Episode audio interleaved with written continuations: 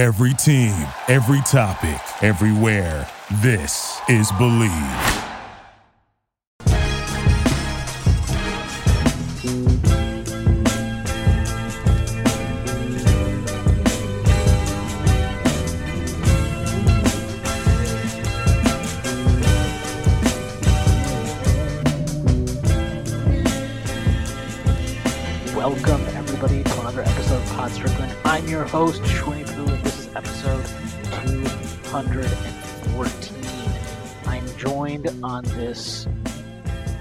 Disgustingly hot Sunday afternoon by my co-host, Stacy. That's at Stacy89. Stacy, how are you doing? disgustingly hot. Yeah, it's uh, it's like it, it looks nice from the outside. I'll say that. Uh, then you step outside and it sucks ass. Uh, we are joined uh, by somebody who is experiencing much nicer climate, I would assume. Uh, his name is Conrad. You know him as Knicks Illustrated. That's at Knicks Ill on Twitter. Conrad, how you doing? Good. It's it's actually been pretty bad here. Oh yeah. Yeah, it's been pretty bad. How, describe bad. Like how how hot is it out in the uh, the worst coast?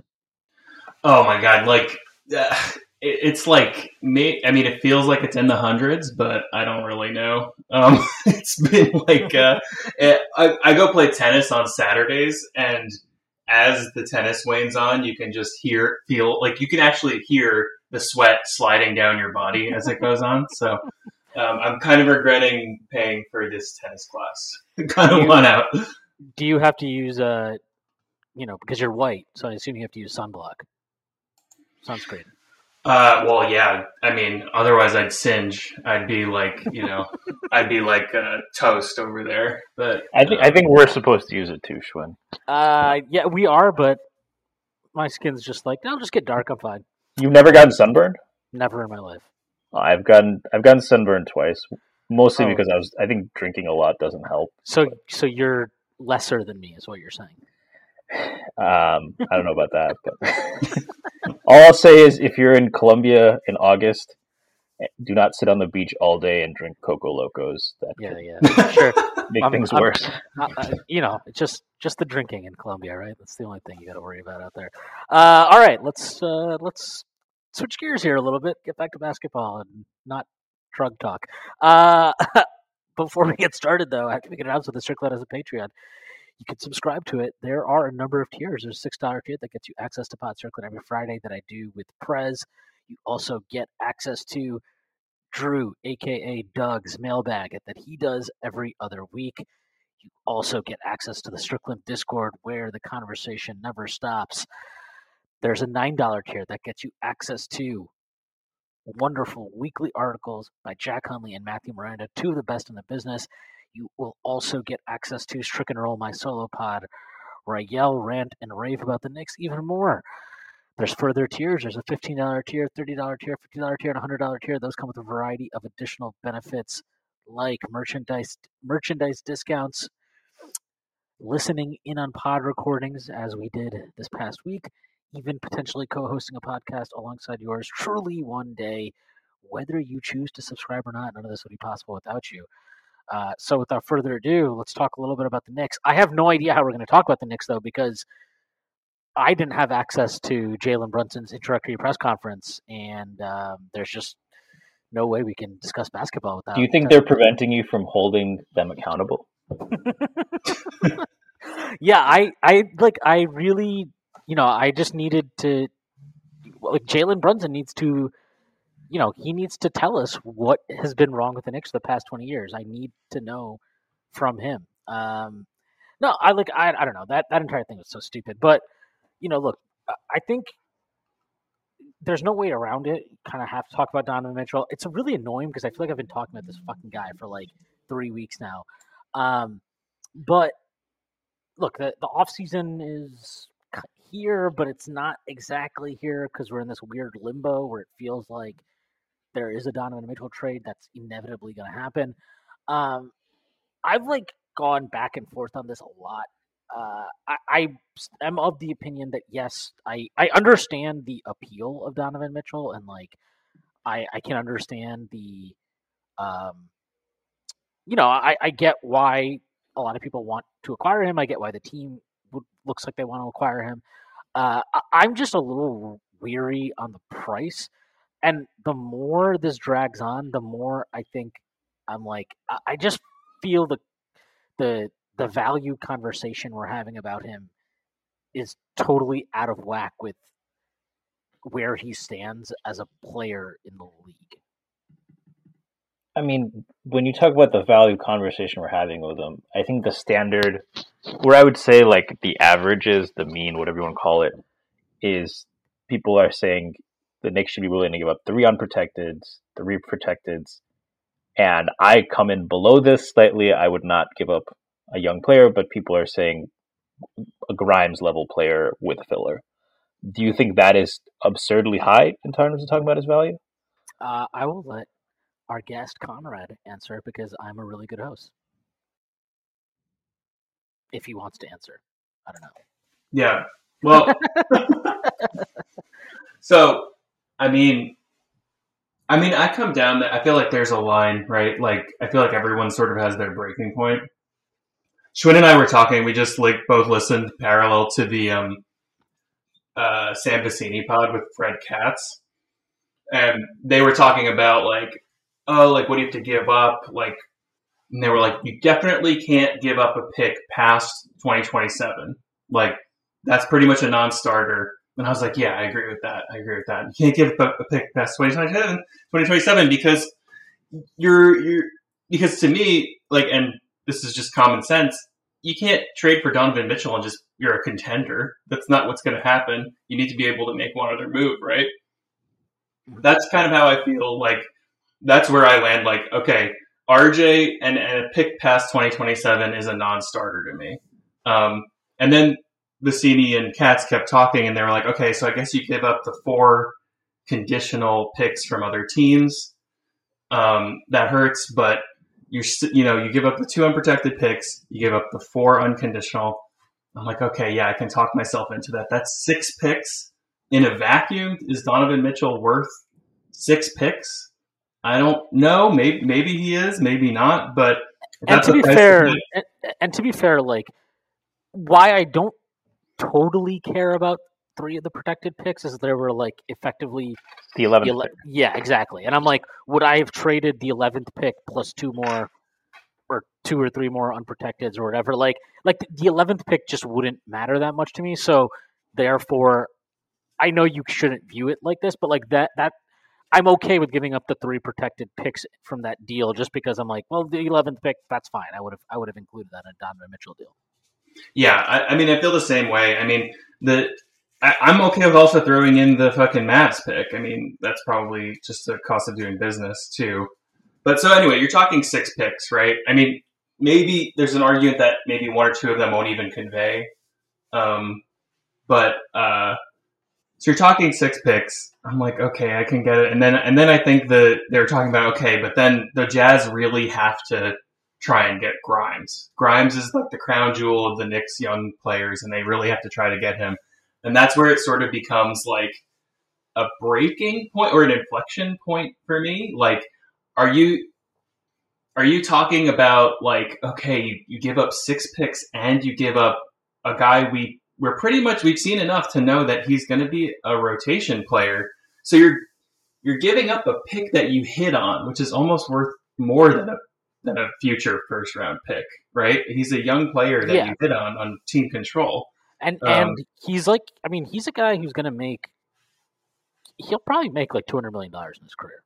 I mean, I, I think that I think it's safe to say like he's we're talking about Grimes. I, I don't think it's out of the question that next year we're looking at like a Gary Trent Jr. or a Desmond Bane or a type, you know, Josh yeah, Hart yeah. even type of player next year. Um, you know, I, I think if you were to say that you're getting that, like, and six picks, that's that's a pretty high price to pay. But you know, you could still talk me into it, right? And they sort of were talking me into it on this Vecenie pod. Like, I was like, okay, I guess. I mean, you're getting Donovan Mitchell.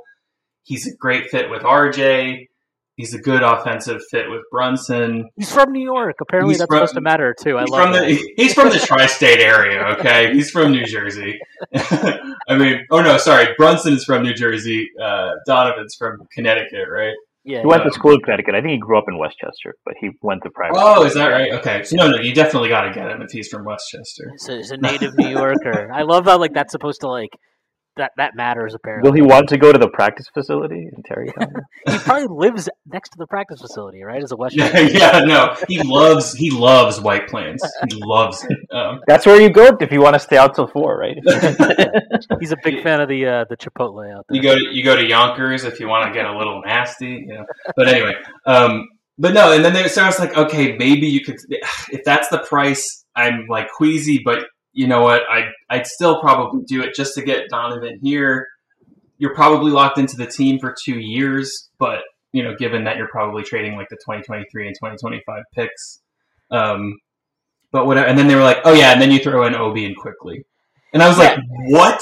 Like, I was like, "No, no, no, no, no." Well, You- it was it was such a weird conversation too because like they spent so much time talking about how they like all of these players. They were like, "Oh my god!" Like With their roles. Yeah, no, no, they were, but they were even like they were even like saying like, "Oh yeah, like these guys can all be potentially starters. Like they, they're really good players, right?" They they spent so much time talking about it, and then they were like, "Well, you don't want to give up any first past twenty twenty five, really, so." Guess you just throw them all in, and I'm just like, that's I don't know, like that that would that would be insane to me. Um, and I think where I come down on the pick stuff is like, like so. This is why I think this conversation is interesting, right? Whatever you want to say about Rudy Gobert, um, I don't think it's arguable that he on the Timberwolves they are now a significantly better team next year. Like I, I really don't think that's a debate. Um, and if it is, maybe you're stupid. I don't know. Um, but like whatever you think about him as a player, and I, I'm not saying this to like, I think that trade was crazy. Um, but like he makes them inarguably better next year, and losing him, like think about before they made the trade, right? Utah. I think while the idea was they're going to try to retool, but like you would have understood if they had just run it back, right? Because like Gobert and Mitchell is a stable playoff team. That's not nothing. And think about like as soon as that trade went down, now everybody is just like, okay, it's fire sale mode. They're done. They're rebuilding. It's over. And so my point is like, I think that says something about Gobert as a player, right? That that says, okay, this guy, whatever his flaws are, he's really, really valuable, and he helps you win a lot of regular season games. Okay. Donovan Mitchell is still on that team. And if you think like there's just no way that team can be competitive, and I am of that opinion that as things stand, that team has no chance of being competitive even with Donovan Mitchell, I think that says something about him as a player. Like that doesn't mean he's a bad player, but is he any different? And and this isn't like this is not an insult because he's a really good player also in his own right. But like, is he really any different than Bradley Beal?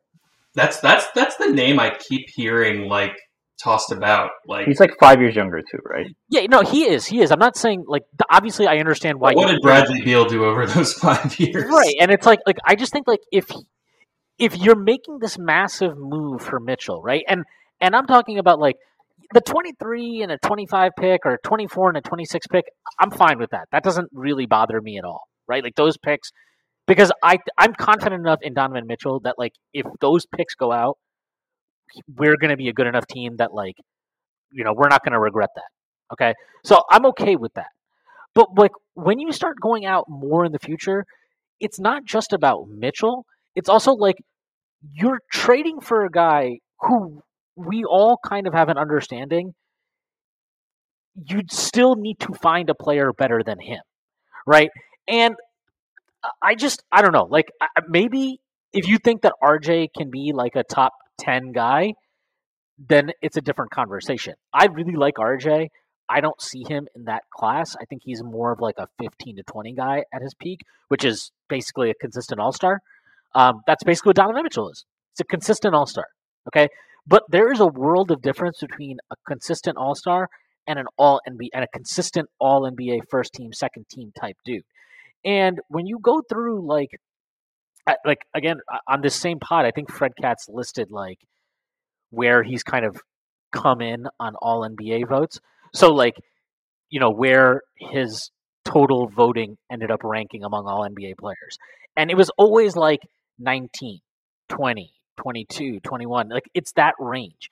And that's the range of player he is. Like that's a really good player. But if you're talking about sacrificing like either all of your young guys like they did on that pod or the other ones where and I and personally I'm just going to throw this out there. I don't think there's a chance in hell Ainge just taking a deal that's 23, 25 picks and those three dudes. He wants the picks. That's what he wants. He's a fucking whore. Ainge is a, he's a, fucking, he's a fucking slut. He wants the picks. Fuck him. Um, that's what he wants, right? He wants. To, he's a short seller. This guy is a fucking. He's the biggest piece of shit, right? He's like. He's a guy.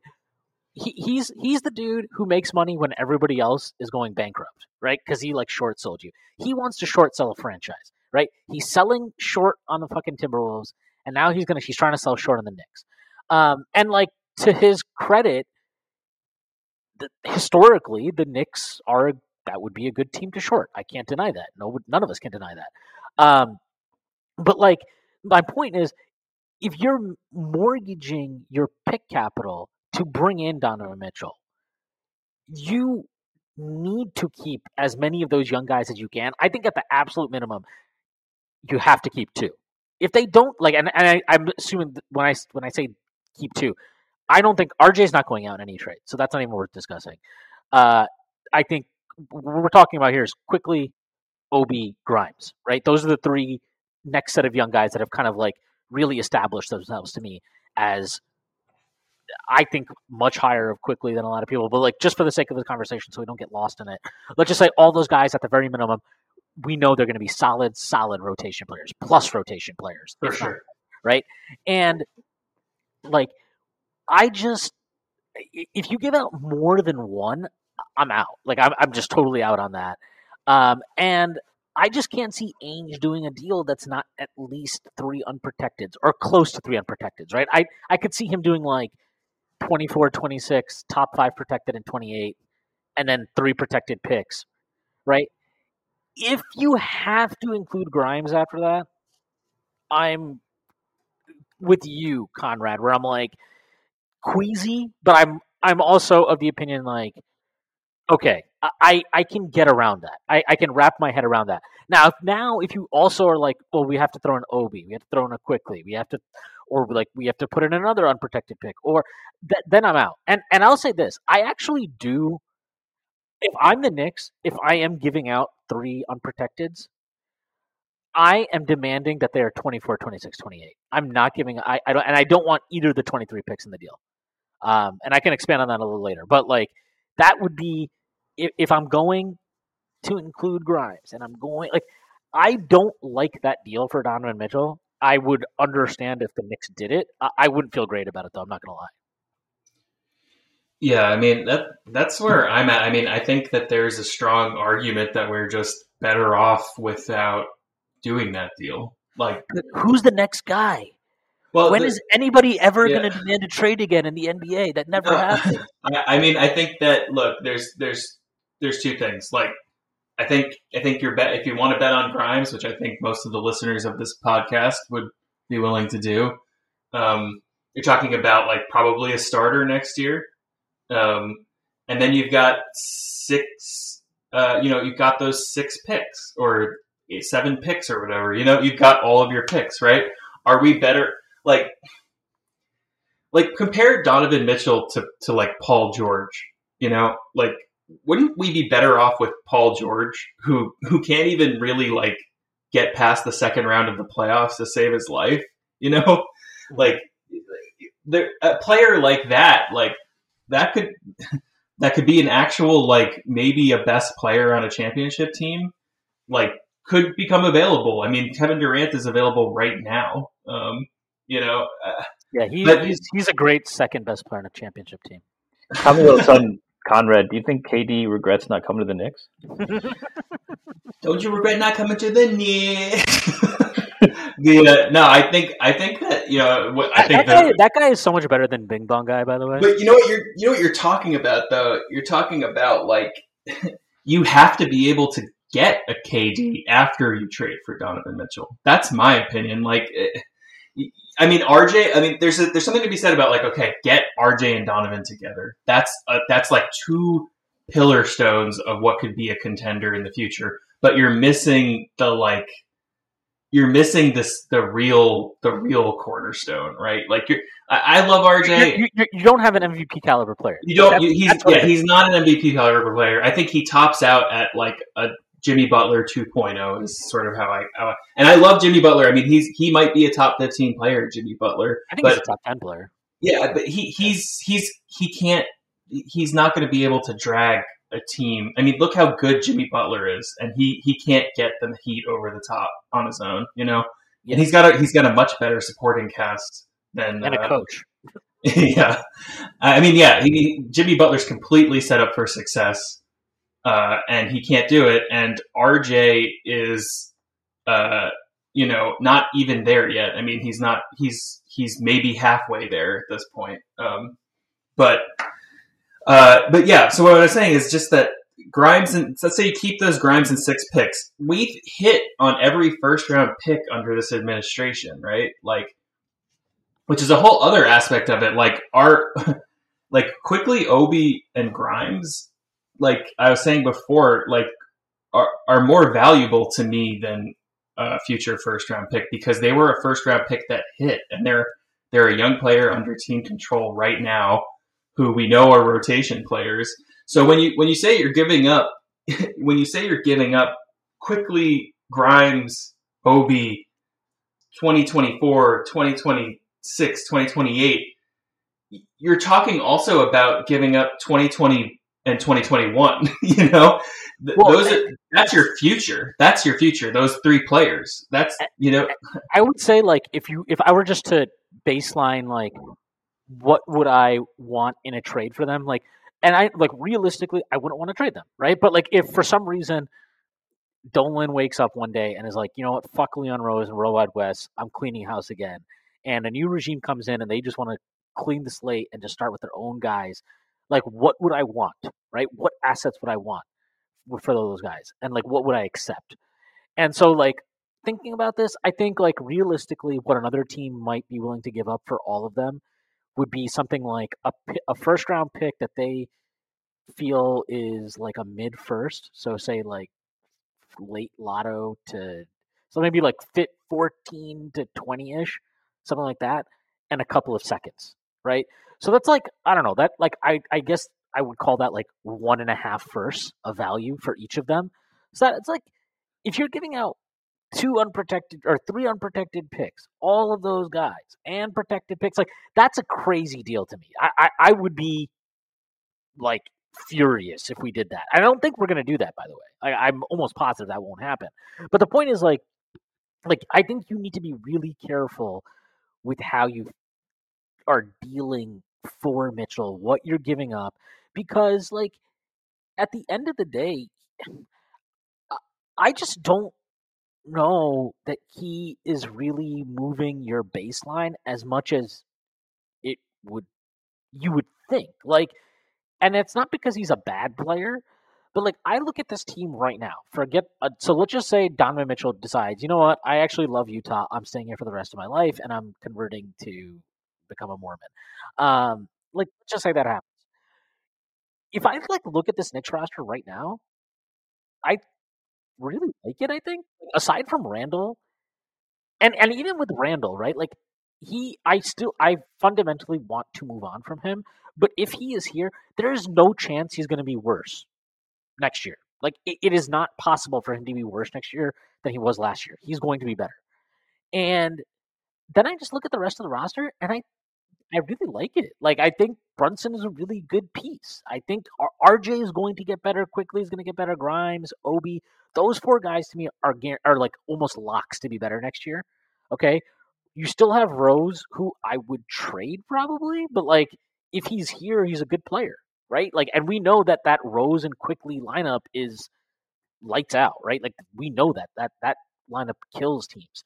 Um, you know, like, and then you have some interesting pieces, right? You have like Reddish. Like, I'm still in, interested by Reddish. Like, I, what I saw of him in New York was like, okay, this guy's not a good player, but I wasn't wor- like, I was worried that he didn't give a shit on defense, right? Like, that was my really my biggest concern, and that he would try to hijack the offense every time he touched it.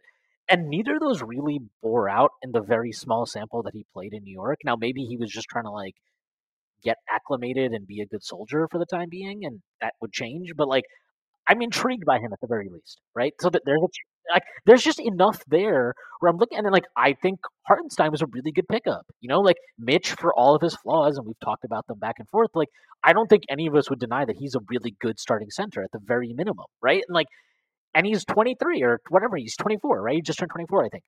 And then you have like Jericho Sims is still hanging out, and I'm not out on Deuce McBride. Like I actually think the conversation about him is really weird. I, I, was quite encouraged, I think, by the last few games he had in summer league where he was starting to attack the rim and get fouls and shit like that.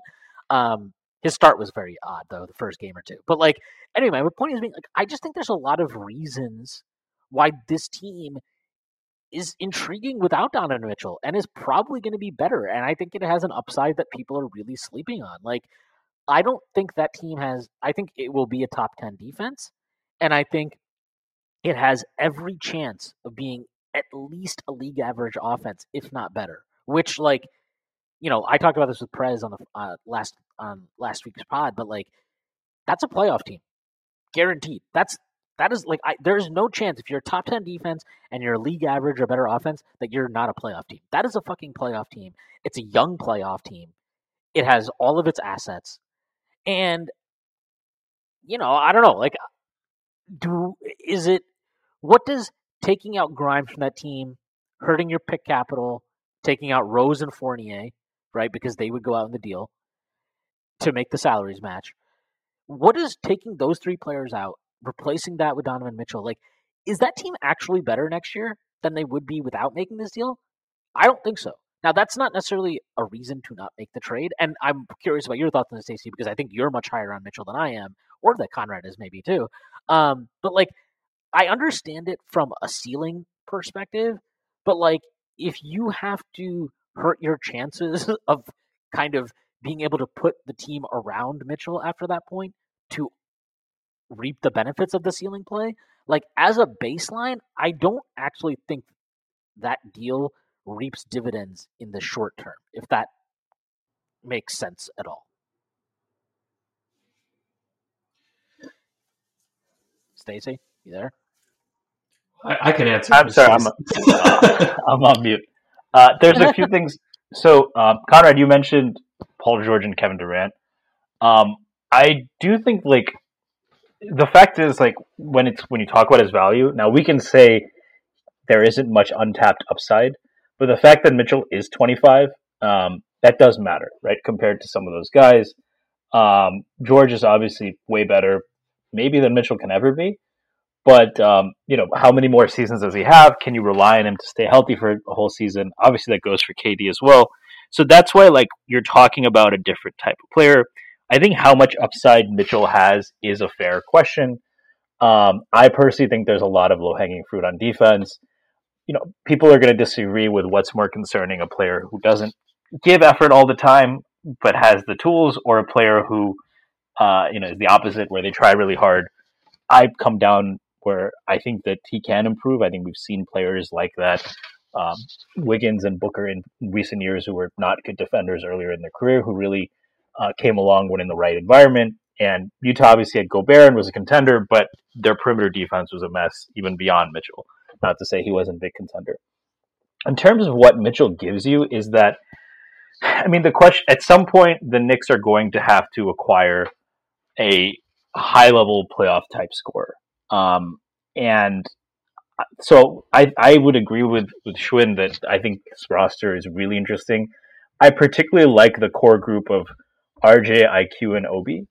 Um, I think they complement each other's games so well. I think Obi, like Obi, often people who are on the pro Randle camp, I guess, to the extent that's become a little bit of a civil war, people would say, well, Obi can't create his own shot.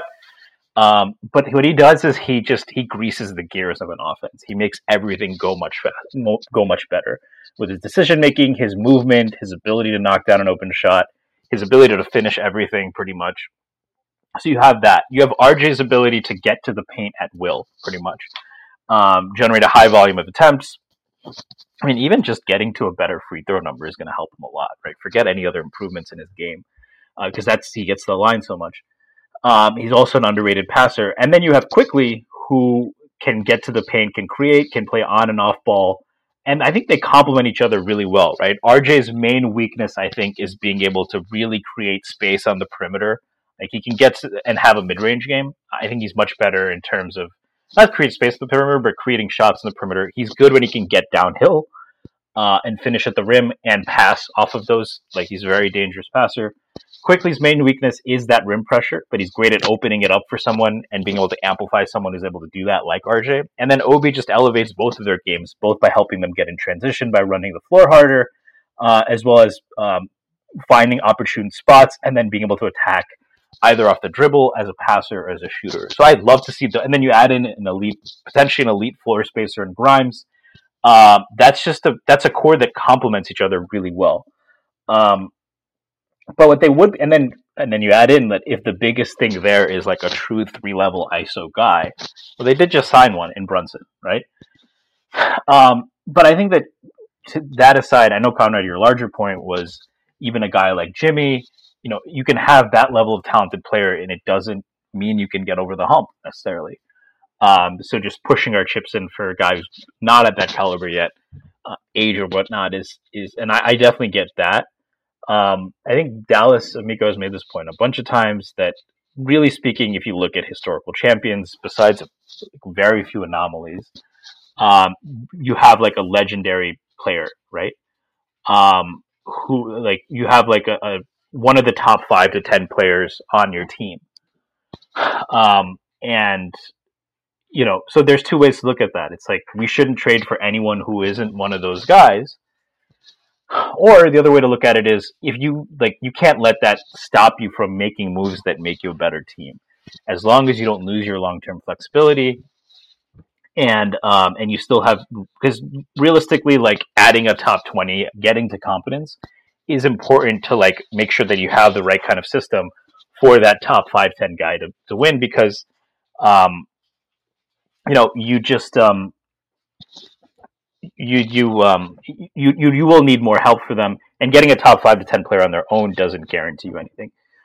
Uh, and then the last thing I'll say is I don't really look at it as six first round picks. Uh, it's not so much that those first protecteds might not convey. I think they will all convey. Um, but from what Shwin was saying before, they really come out more like to a, a, a mid to like a late lottery first. So I don't view it like that necessarily. As long as I think we can keep the players, we have our flexibility beyond 2029. I still think that move makes us better in the long term and short term. Um, but to your point, I think that the way the Knicks stars fit together, like I think it'd be a lot of fun to see how they can grow. And if their biggest weakness really is they don't have a guy who can be the guy in crunch time, I think you know it's worth seeing if Brunson can do that.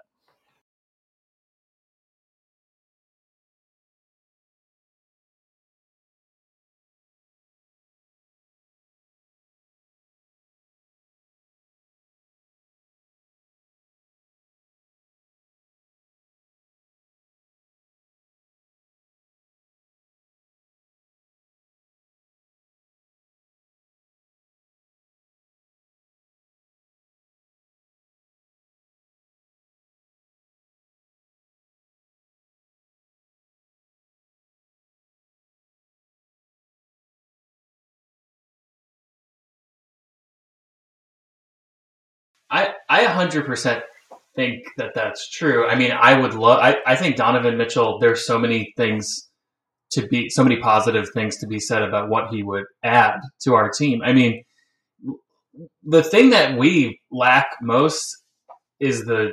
I mean, aside from the go-to scoring, which he obviously brings, but is the athleticism to me. Um, like we, we are not an athletic team. I mean, we're we're a brick shithouse team. Um, and I think that he's also a brick shit house, so he fits that way. But uh, I mean, he adds a level of athleticism that we need that would be good. I mean, Obi's also super athletic. He's a good fit with Quickley and Obi. He's a great fit with Brunson and RJ and Grimes if he's still here. I mean, there's a lot to be said about what he would bring. I mean, he was this.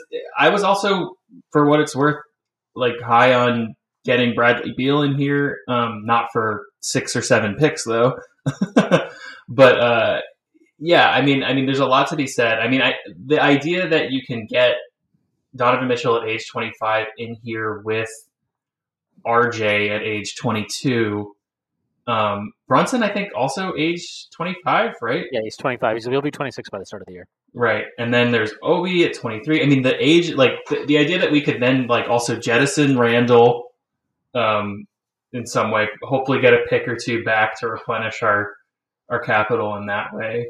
Um, and then we're just like a super young team, and we we we have a couple years maybe to figure it out while Donovan Mitchell's on his contract, because which is good because we can't really we wouldn't really be able to make moves in that sense. But I do think your your eyes then focus on who's that third player and what what do we need from that third player because we're another we're another huge move away from contention is how I feel.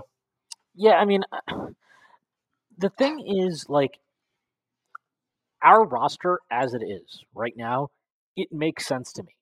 Like, again, of course, I want to move Randle, and like, there are definitely improvements that need to be made. That's why we're even discussing a Donovan Mitchell trade. Um, but like, it the pieces make sense together. Is is how I feel about the current roster. Now, if you get Mitchell, I don't think the roster necessarily doesn't make as much sense, but like you really need to make more moves to get the right pieces. And like I honestly uh, if if if we get Mitchell and Randle is still here, like I, I'm being completely honest when I say this, I think that team might be one of the most disappointing teams in the NBA next year. Because A I have, no, percent. I have no idea how a team that has Brunson, Mitchell, RJ Randle, and Mitch as its starting five, like I, I don't even understand what the hell that team does. Uh, That, that's a team you short as uh, as Danny Ainge. yeah, it's like I, I just don't understand that at all, and I I don't know, like that's the piece. That's why it was so weird listening to like Vicini and Cats and a lot of these other pods that I've listened to, where it's like, it's like uh, the uh, the piece for me that's so huge about if you get Mitchell is like if you get Mitchell, I really Randle cannot be here. He cannot be here. If he is here, this team is going to be a massive disappointment next year because those are four guys in your lineup. Like if you add up their usage last year, I'm pretty sure it's over 100. Obviously, that's not how like but like so naturally you're just going to have to have all of them make significant adjustments. They have to figure out how to play off of each other. None of them is like a super lockdown defender, right? Like I think RJ and Brunson are solid, but none of them are lockdown defenders. And we saw last year that when RJ has to carry more usage, um, it obviously impacts his defense, which is natural. But like now, Well, he won't in this case, right? right, he won't. But it's like, is that really what you want to do with him? I, I don't know. Like I just, I think it is a really tricky situation in that sense. Um, and you know, like ultimately, when you start listing out NBA players, I, I don't know, man. Like I, I just, I, I really do not feel. I, I don't feel like anytime Donovan Mitchell's name has come up, I've never been like, oh my god, the Knicks have to go get him. I've never believed that, uh, and I don't believe it now, even though obviously you know it seems like they are going to get him one way or the other. I really like if I'm Leon Rose and I'm looking at the situation, I- would, I would seriously consider like, hey, I'll make you the like I'll give you 24, 26 unprotected. I'll give you three protected first. You Hey, deuce. Sorry, can we, can we loop back one sec to you, you said you wouldn't give up 23, right? What was Yeah. your what was your reasoning there? Uh, I mean, I just think having those 23 picks. Look, I don't know shit about the draft, but everybody I know and follow that is big on the draft is talking about this draft class like it is potentially an all timer. Um, and you know, I know that people oh, that people always say that about the draft. People, I don't think people always say that about the draft, and especially the way people have been talking about this upcoming class, it feels very different.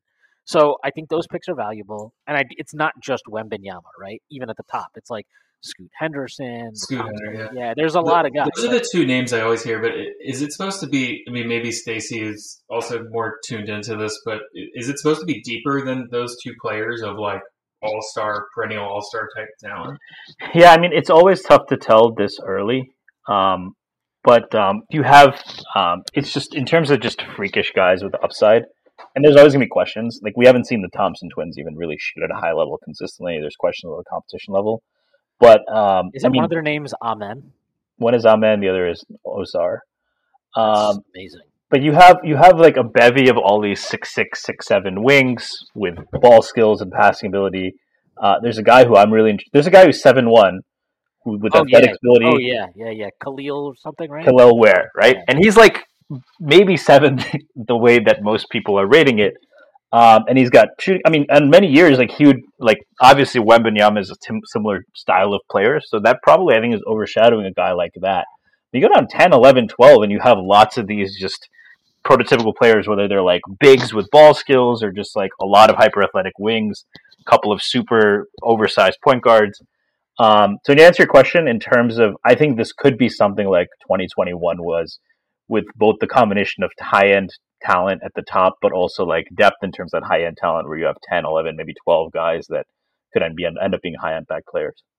Yeah, and and the other part of it is this, right? If we are giving out 24, 20, let's say 24, 26, 28 are out the door, okay? I would like I want to keep both of the first in 23 because I I think Brock Aller can start building out your draft cupboard again with those two picks for the future. And I think he will. Um so I want to keep those picks and I think if you were giving out the value we would be in the you know hypotheticals we've named like if it's 24 26 28 grimes goes out and three protected first i think you should be able to hold the line on that um and i i would want to because look we just talked about it, it i think there's a chance this team after a trade like that if randle's still here like i think this team might just be a disaster next year um like I think yeah, there's there's potential for that, and and I that's the part that's like getting lost in all this is like I if you make that trade and Randle's still here, I think that team might be bad.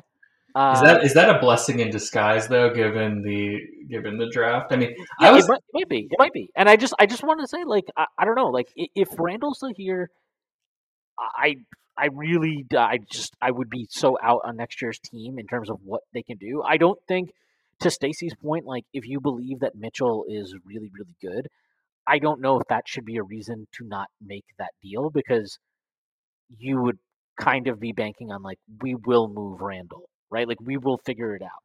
And Can we- so it's okay to like take a an un like a take a step that doesn't necessarily progress you and might actually set you back a little bit. Um, if your long term plan is still like moving in the direction you want, I just I don't know. Like it, it's it's a tough one for me because I think Mitchell's really good. I think he gives you an offensive centerpiece that they quite frankly haven't had in forever, probably since before Melo was washed. Um, and you know, there's a ton of value in that. Uh, but like, so much of the argument is always it, it just goes back to like, well, if not Mitchell, then who? And it's hard to answer that question because I don't know what star is going to want out. But like, we know that stars always want out in the NBA, and that stars move every single year. Literally every single season, there are multiple stars that get moved, right? Uh, and I just feel like part of what you're baking into making a Mitchell move is having to sit out probably at least for the next couple of years uh, on any star that would be on the market. Let, let, can we do quickly like crystal crystal pod here? Uh, Shwin and Stacy's crystal ball. So crystal pod Strickland. Um, what? Because we're talking about like it's a given, almost in what we're saying. I think all three of us are in agreement that you need to make more moves after Donovan Mitchell gets here. So let's say that that trade package that Shwin has kind of thrown out there is what goes out. So let's say it's those three unprotected 24, 26, 28, three conditional picks, um, and Grimes. So you still got OB, you still got Quickley. What are we then like?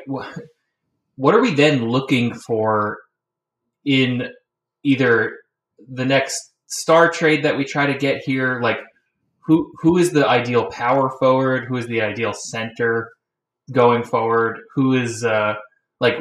Are we trying to? Are we ideally tanking next year to try and get that third guy, or are we making a huge trade? Like, what what is what is next for the team? I would say the action never ends at DraftKings Sportsbook, especially this summer. With tons of ways to bet on all your favorite sports, you can fuel your fandom and feel the heat of the season like never before. Plus, right now, DraftKings Sportsbook is giving new customers a risk free bet up to $1,000. That's right. Make your first bet up to $1,000, and if it doesn't win, you'll get another shot to cash in. You can throw down on all the major action for baseball, golf, MMA, and more. Plus, with same game parlays, spreads, money lines, over unders, and props, your betting options feel endless. Best of all, DraftKings is safe, secure, and reliable. You can deposit and withdraw your cash whenever you want. Download the DraftKings Sportsbook app now. Use promo code TBPN, make your first deposit, and get a risk free bet up to $1,000. That's promo code TBPN only at DraftKings Sportsbook. Minimum age and eligibility restrictions apply. See show notes for details. First of all, I I think if they trade for Donovan Mitchell and they miss the playoffs next year, um, Thibs will not be back. I would think that there would be a strong possibility that that could be curtains for Leon Rose as well, or at least that there would be a front office shakeup. If you trade for Donovan Mitchell, there is no branding it as you know. Well, we still have flexibility. We're better. We just missed the playoffs. We tanked. We got into good graft. No, unless Mitchell or someone gets hurt or something, that's that's not going to happen. If it's Grimes and then you live, so I think you said three unprotecteds and then three of the protecteds, Conrad. Yeah, I think I think that was that, that was I'm basing off of Shwin's idea. So uh, if that's what Shwin thinks, yeah. So if you still have 29 and 31, you have 29, then 31 gets unlocked. So you'll have those two picks. Um, you can use another one um, on draft night, um, which they might end up doing um, depending 31, on 31 won't be unlocked until 2024. Just for the record. Okay, so you probably can't make another move next year. Um, and then um, you could probably make a draft. So it's probably a year or two of this being your team with marginal, you know, maybe improve. Uh, you move Randle, uh, get another pick back, um, continue to restock maybe some of the younger talent, like see if Cam can be a replacement for Grimes, or see if um, you know, see if you're better off with small ball. I think they'll reevaluate in a year or two what that team probably looks like, it is somewhere in the, the five to seven range, barring a leap from one of IQ Quickley or IQ RJ or or Obi. And with IQ, that's probably limited just because he can only play so many minutes with Brunson and, and Mitchell here. Um, but then, and then who would we target? It would be someone like, to me, I think that what kind of a center do you want? I think you need an elite rim protector. Ideally, you'd want someone who can do more than that. Um, but I think for now, if it's only costing you $15 million, I'm fine rolling with Mitchell Robinson on that team. Who is the ideal power forward is probably a better defender than Obi Toppin, but as an offensive player, he'd be a great fit. So I think the key would be um, you want more you want more wing depth and defense um, at um, at at um, at the three slash four spot. You're not benching RJ Barrett, so that means you probably want to use Obi in more of a utility role. And if you're targeting a star, it would probably be someone who can play both the three and the four, can like kind of shore up your defense next to RJ and um, and Mitch. And I think the kind of guys I would target, not to say they're available, would be guys like uh, Brandon Ingram, Jayson Tatum. I think Tatum would be the dream. Um, who knows if he wants to stay in Boston long term? Uh, but th- that would be it would be someone like that. Maybe Booker comes available.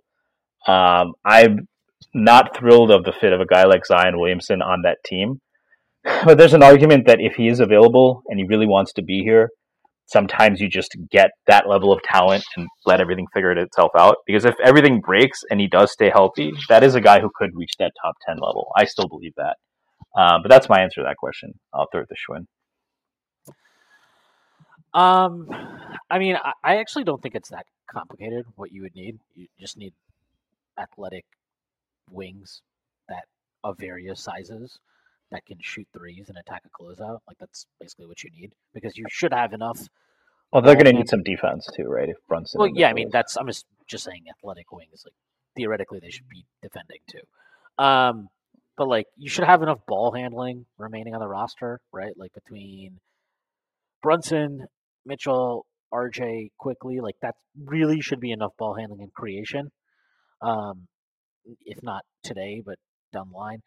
Uh, ideally, like you know, we've talked about, we do need to get a third star in all likelihood, um, or whatever, a, a, a higher caliber player is probably the best way to put it. Not a third star necessarily, but a higher caliber MVP caliber player. Because I think there's a world where like RJ's a star and Mitchell's a star and Brunson's a star, and we're still not super competitive, right? So it needs to be a very specific caliber of player that you need down the line.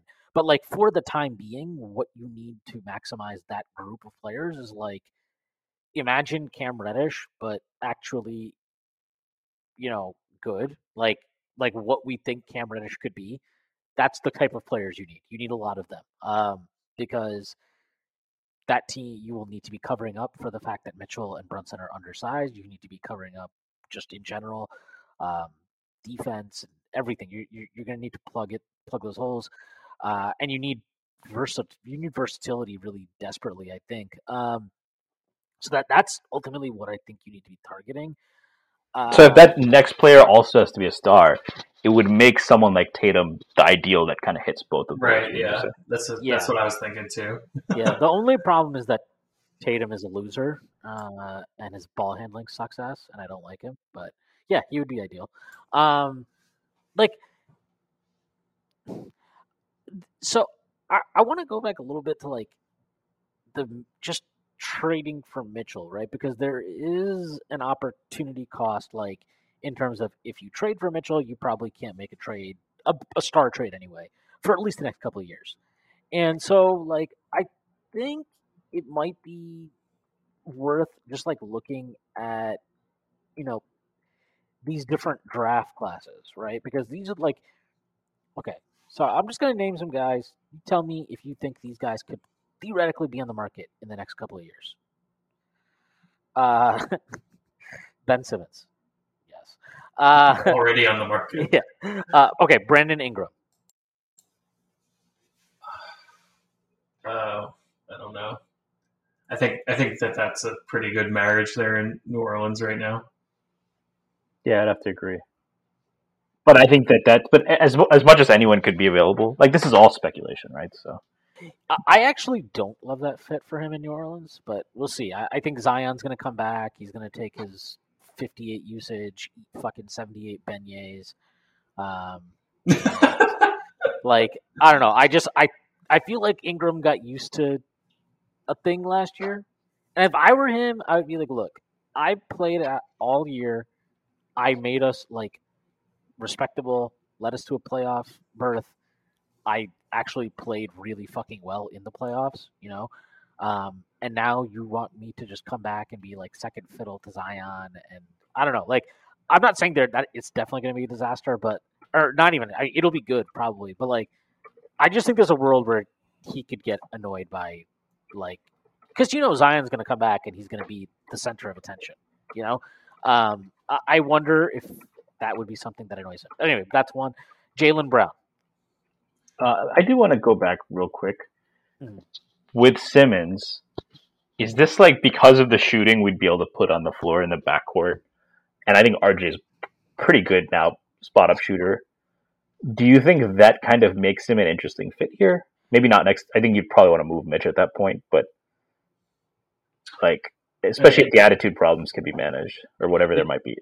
if, if there's a theoretical version of Ben Simmons that isn't a complete putz, um, you know, I think uh, uh, I mean, do you, you're you're talking about probably having him in a lower usage role, like so not the not the six eleven point guard that he thinks he is. Yeah, it'd be he would basically be the Obi Toppin role, but on steroids, right? Oh yeah, I mean, I mean that that's a really good player to me, but I, I just think you know it's funny. It's funny how irrelevant he's made himself um, because you know a few years ago you would have said like this guy is you know on his way to being a top player, and now was- I mean, he was at least Donovan Mitchell as good, right? At that point, so Well, he was. He, that was the. Remember that whole thing where like he won Rookie of the Year, even though he was redshirted his uh, first year, and Donovan Mitchell was all upset about it. Yeah. it's kind of funny. Um, yeah, I, I I'm out on Simmons. I don't give a shit. There's no world I want on the team. Um, he's a fucking absolute loser. Uh, I don't want to deal with his whole mental health thing. We need we need Simmons's variant um, you know, from the from the multiverse, the one the one that isn't a you know an asshole. I, I don't even want to. I don't even want to touch it because I know people want to give him the benefit of the doubt. Um, I mean, there is upside there. If for whatever reason your bet is correct, there's a lot of upside there, and it's Maybe. probably if we do have Mitchell and Brunson who can both shoot, that's what makes that easier, more playable. Right? I just I don't care. I really don't care about Ben Simmons. Um, I think he's not a reliable person. Um, so I would be very out on that. Uh, all right, Jaylen Brown. I think, I Yeah. think I think that's possible, right? Um, it's possible. I mean, he he's he's the type of guy. I mean, he's uh just joined Kanye's um, agency. Yeah, he did. who who can start thinking, "Oh, I need to force my way out" or whatever, um, and then have have Kanye flip out on uh, on Brad Stevens, be like, "Trade, trade him." Uh, okay, uh, Jamal Murray. Nah, Okay, I, I tend to agree with you. I mean Uh, you have to be sending Brunson out, and I'm not even sure that's that much of an upgrade, unless Uh, Brunson just really stagnates. So All right. I I don't think this guy would move, but I think it's worth mentioning him. Dejounte Murray. no, All right, so that's the 2016 draft. sorry, Conrad, if you disagreed on any of those. No, no, no. All right, this is the 27, 2017 class. This is Mitchell's class. Okay, Tatum. We both. I think there's a world where it happens, but I don't think that he would actually be on the move. Do you guys agree? Yeah, I mean you'd have to Yeah. build beyond a statue at that point, but Tatum, Tatum being traded. Traded or just attainable? Let's just say attainable. All I think attainable in free agency. There's maybe a chance, but uh, I forget when he's a free agent. Probably not for a while, right? I think it's 2025. I think. Oh, that's not too bad. Yeah. I mean, I think it's possible. Okay. I don't know. So that's one. Uh, De'Aaron Fox. Yeah. are you saying is the question is he attainable or would you want to trade? Yeah, him? the, the guys that you think could be attainable in the next couple of years. I think he could be attainable, but I, I'm not interested in trading for him. So. Okay. Um, Bam. No, I think Bam would be attainable in a trade for an All Star, so probably not a trade we'd want to make. Um, I mean they made him unavailable for KD, right? Yeah, but I think that the KD thing is so weird because he's 34. Like, I don't. If KD was 30, I Bam is on the table. well, also, also there's the whole Ben Simmons offloading Ben Right, Simmons of right. it all, the logistical issue. Yeah, I mean, if would you tr- do you think Bam could get traded for a guy like Booker even? If Booker was available, Yes. they'd, they'd trade Bam for Booker in a heartbeat. I, maybe I'm higher on Bam long term because I think that he's, there's still a lot of untapped upside on offense. Yeah. He is really a game changing defender. Um, not the way it's thrown around, but like on a different level because of versatility. I would be surprised, but maybe I'm just higher on him. Bu- Bubble Bam, I was like, this guy is the next Giannis. I thought he, I thought he was better than Tatum. I was like, he's better than Tatum. the, the block on Tatum, Yeah. like he stole Tatum, Tatum's uh, soul, and then uh, I mean, think about how much like he's shown touch like from mid range. Like think about how much like a jump shot would just change his offensive ceiling. Like that player is pretty nuts. it's jump shot dreams. I always, I always feel like it's like this conversation of like if he gets a jump shot, and then these guys never actually wind up I getting it. I will say this: like, I'm actually I haven't looked at his numbers in a long time. I didn't realize his usage had gone up to the level it has. He's at 20. He was at 25 usage last year. That's actually really impressive. Um, the playoff. I don't know what was going on with him in the playoffs though. He was at 18 usage. Like that is not good enough. Like he just it's got to be better. Um, and I think for me, like I just think Booker is a guy that can score in the playoffs all the time. Um, like he is right around top ten for me. Like I, I think Booker's clearly better than um, Mitchell for the record. Like so, that's kind of anyway. So I, I don't think Bam would be attain. I don't think he'll be attainable in the next couple years. At least not for us, um, if that makes sense. Um, So who? So just a quick tally. Who do we have as attainable so far? Tatum, Fox, even though I don't think any of us are particularly super high on Fox. Uh, and then we had Ingram, Jaylen Brown, Ben Simmons, if that's your thing. Uh, and that was it. All right. And then, all right, here is 2018. All right. These guys are probably not attainable until like 2025 at the earliest, but let's just go through it. Luka, I think Luka is going to be a Mav for life, for better or worse.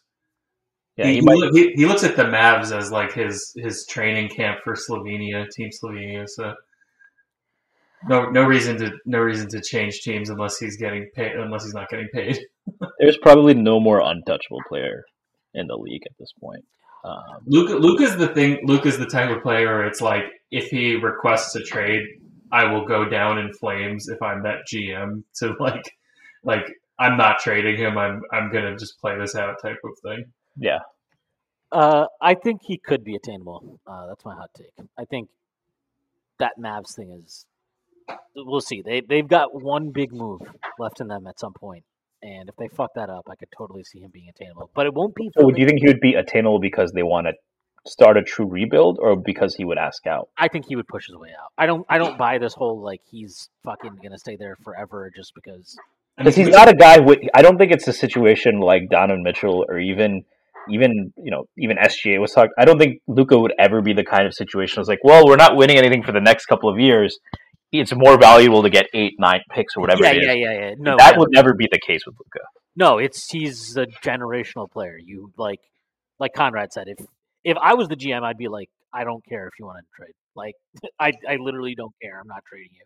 But like, I think he could conceivably push his way out. The problem is, I don't think these guys. He wouldn't. This wouldn't be for like at least another three years or something like that, if not longer, because he yeah. his five year extension is just kicking in this next season. Okay, uh, DeAndre Ayton. definitely could be available for Yeah. sure.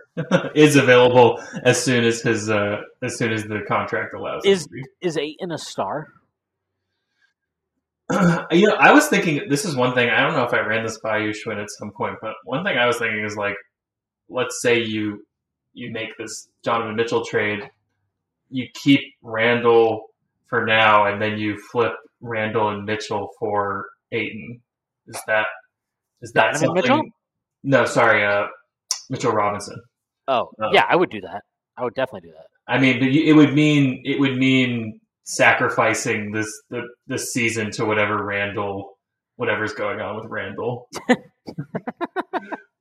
Just another. I feel like this man has like the he has the fucking franchise in a in the palm of his hands. Julius Randle. It's true, though. It's true. Uh, no, I I think I agree with you. I don't think Ayton is a star. I think there's still something there with him where he could be a star. The lack of physicality really worries me, but like the guy is so naturally talented that even with that, like he's a borderline star to me. You know, like I think he's very close to the being there. I do wonder, and and the thing that I think is really that kind of sucks for him is I totally buy that like he can be a twenty point scorer if they gave him usage. Mm-hmm. But like the way their offense is set up, right, with Paul especially and Booker, he's just not going to be that um, anytime soon for them. But yeah, I, I think he Do- could be attainable. just quickly, do we like do we like uh let's say we make that trade that I just mentioned, so Randle and Robinson for um, Ayton? Do we like a uh, let's say Brunson, Donovan, RJ, Obi, Ayton lineup? I love that lineup. It seems like a pretty fucking good lineup to me. Did Stacy? Do you do you like that lineup? It'd be good. I mean, I don't know what the cap would look like at that point, but um, I Yeah, actually spending like upwards of thirty million on a center is pretty rough, but uh, and your RJ's probably going to be making over twenty. it- I mean, you have, be- and then you'd have Mitchell and Brunson too, right? It So- is like, yeah, I, I agree that playing eight in that much is a little bit rough, but at the end of the day, like you're take you're just reorganizing money that's already on your cap sheet that you're locked into, right? Like Mitchell's on your book, Mitchell Robinson's on the books for the next four years. Julius Randle's on your books for the next four years. So if you take that money and turn it into DeAndre Ayton, like that would be good to me. that that's a win, right? Yeah, that's that's a win to me. Um, okay, Jaren Jackson Jr. Oh yeah, I think I think he could be available. Yeah, uh, is he? Do you think he's like proven enough? Because you I- got Don't. You- yeah. you've got like Ayton who and and Donovan Mitchell, right? Like you have a proof of concept that like Donovan Mitchell plus a low usage defensive center works, and Ayton plus a high s- a high usage scoring guard works. I don't know what kind of proof of concept we have of Jaren Jackson like being good in that role. You know what I mean? Um, Shwin, who do you? Uh, actually, both of you guys, who do you think is the best player on the Grizzlies right now? Um, I think it's Jaren Jackson Jr. But like, he is so inconsistent, and the things that he sucks at are so frustrating. Like his lack of rebounding is a problem. He fouls way too much. The three point shot is super inconsistent. But like when he's on the floor, his defensive impact is so ridiculous. I mean, I Um, think that's the toughest niche to feel, fill. Someone who is high level rim protector that can also shoot threes. This is why part of the reason you're still like open to maybe KP coming back, right? Um, Ugh. bring him, bring him home, bring him home. I said Yeah. Shwin, uh, but but if we were Wait, especially Shwin, Shwin is Shwin is open to that, Oh yeah, You- Shwin is stumping for that. So. Yeah, I've been, even though we know he's like in the clan. Um, look, look, it's this is this. Look, it is what it is. but if we're if we're um if we're talking about especially if we do keep Mitch, right? If you're talking that's ideally the player you have is somebody with mobility, switchability, cover up for that undersized backcourt and can fit with Mitch on offense by being a floor spacer. I understand there's concerns about the consistency, still only 22 years old. Um, I will admit Injury history is also a thing with him. I, I will admit I was high on him out of the draft. Uh, I had him Did you have him equal with Luka or above? I had him number one and I had Luka number two. Wow, Um, you're a fucking fraud. Uh, I know. I'm basically Rashad Phillips. I wouldn't touch Luka with a ten foot pole. He's gonna average. He would average ten and three in in the, the ACC or something. I think he said something like that. This is my um. I'm the Rashad Phillips of uh of uh of Chet Holmgren. Fair enough. Well, we'll see. I, I might go down in flames. Um, but um, I mean, I I would love to to get Jaren Jackson on this team, especially with that backcourt, and especially if we're keeping hell, even if we get rid of Randle and Mitch and like Obi and Jaren Jackson, that's where the rebounding becomes a concern. But like he would actually be the perfect.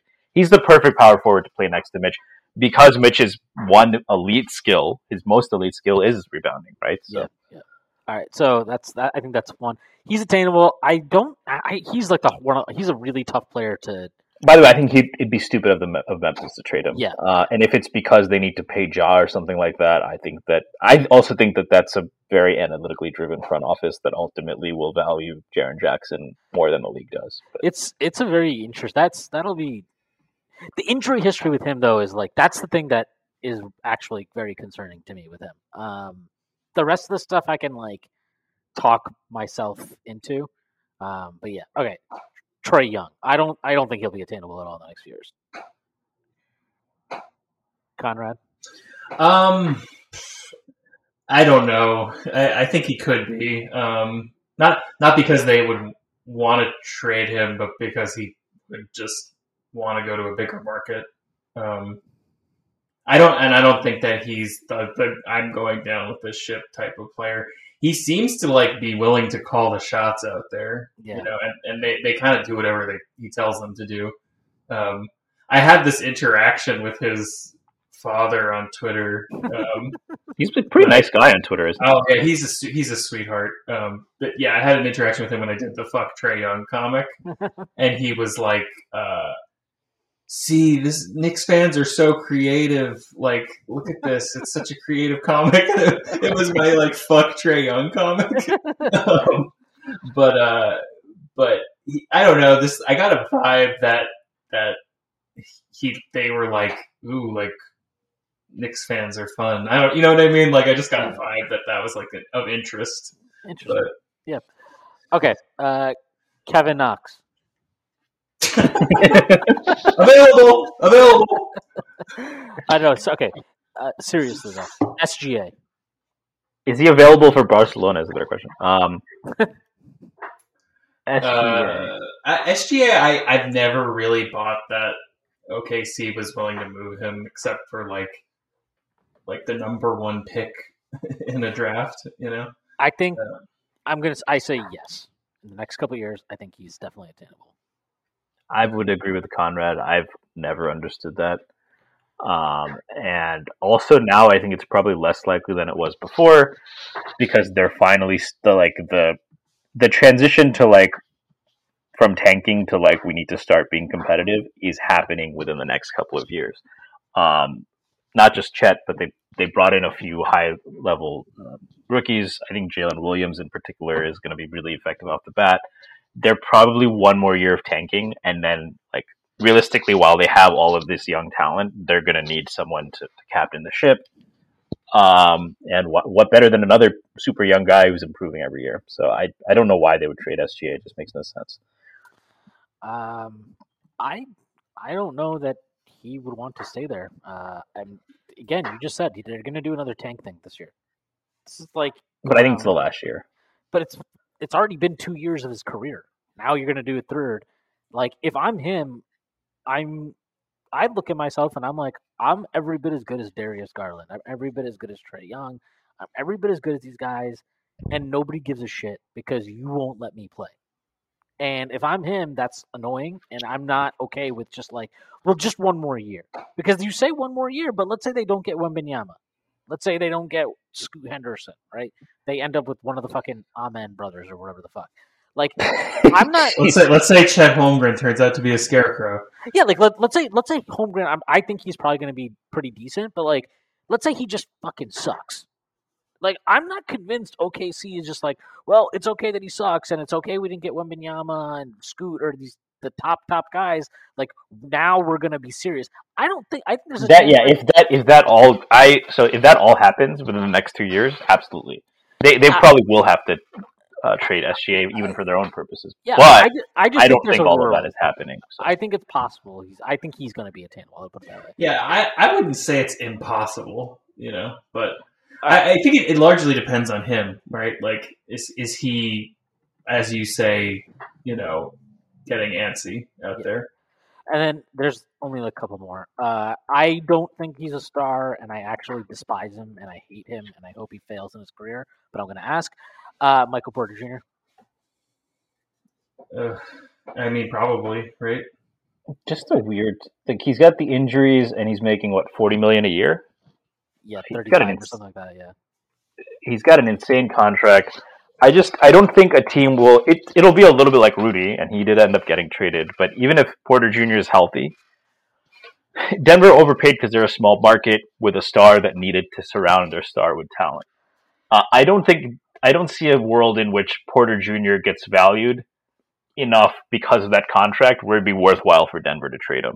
So is he attainable? Sure, but like it's just there's not a deal that I think makes sense for both Yeah. sides. I, he I- has he has Ben Simmonsy vibes too, of like that he thinks that he's better than he is, and He's uh, just a. He's such a weird player. Like he literally doesn't do anything other than the only two things he does well are shoot and rebound. He literally he sucks at like every other thing but he's so good at those two that there is some like weird.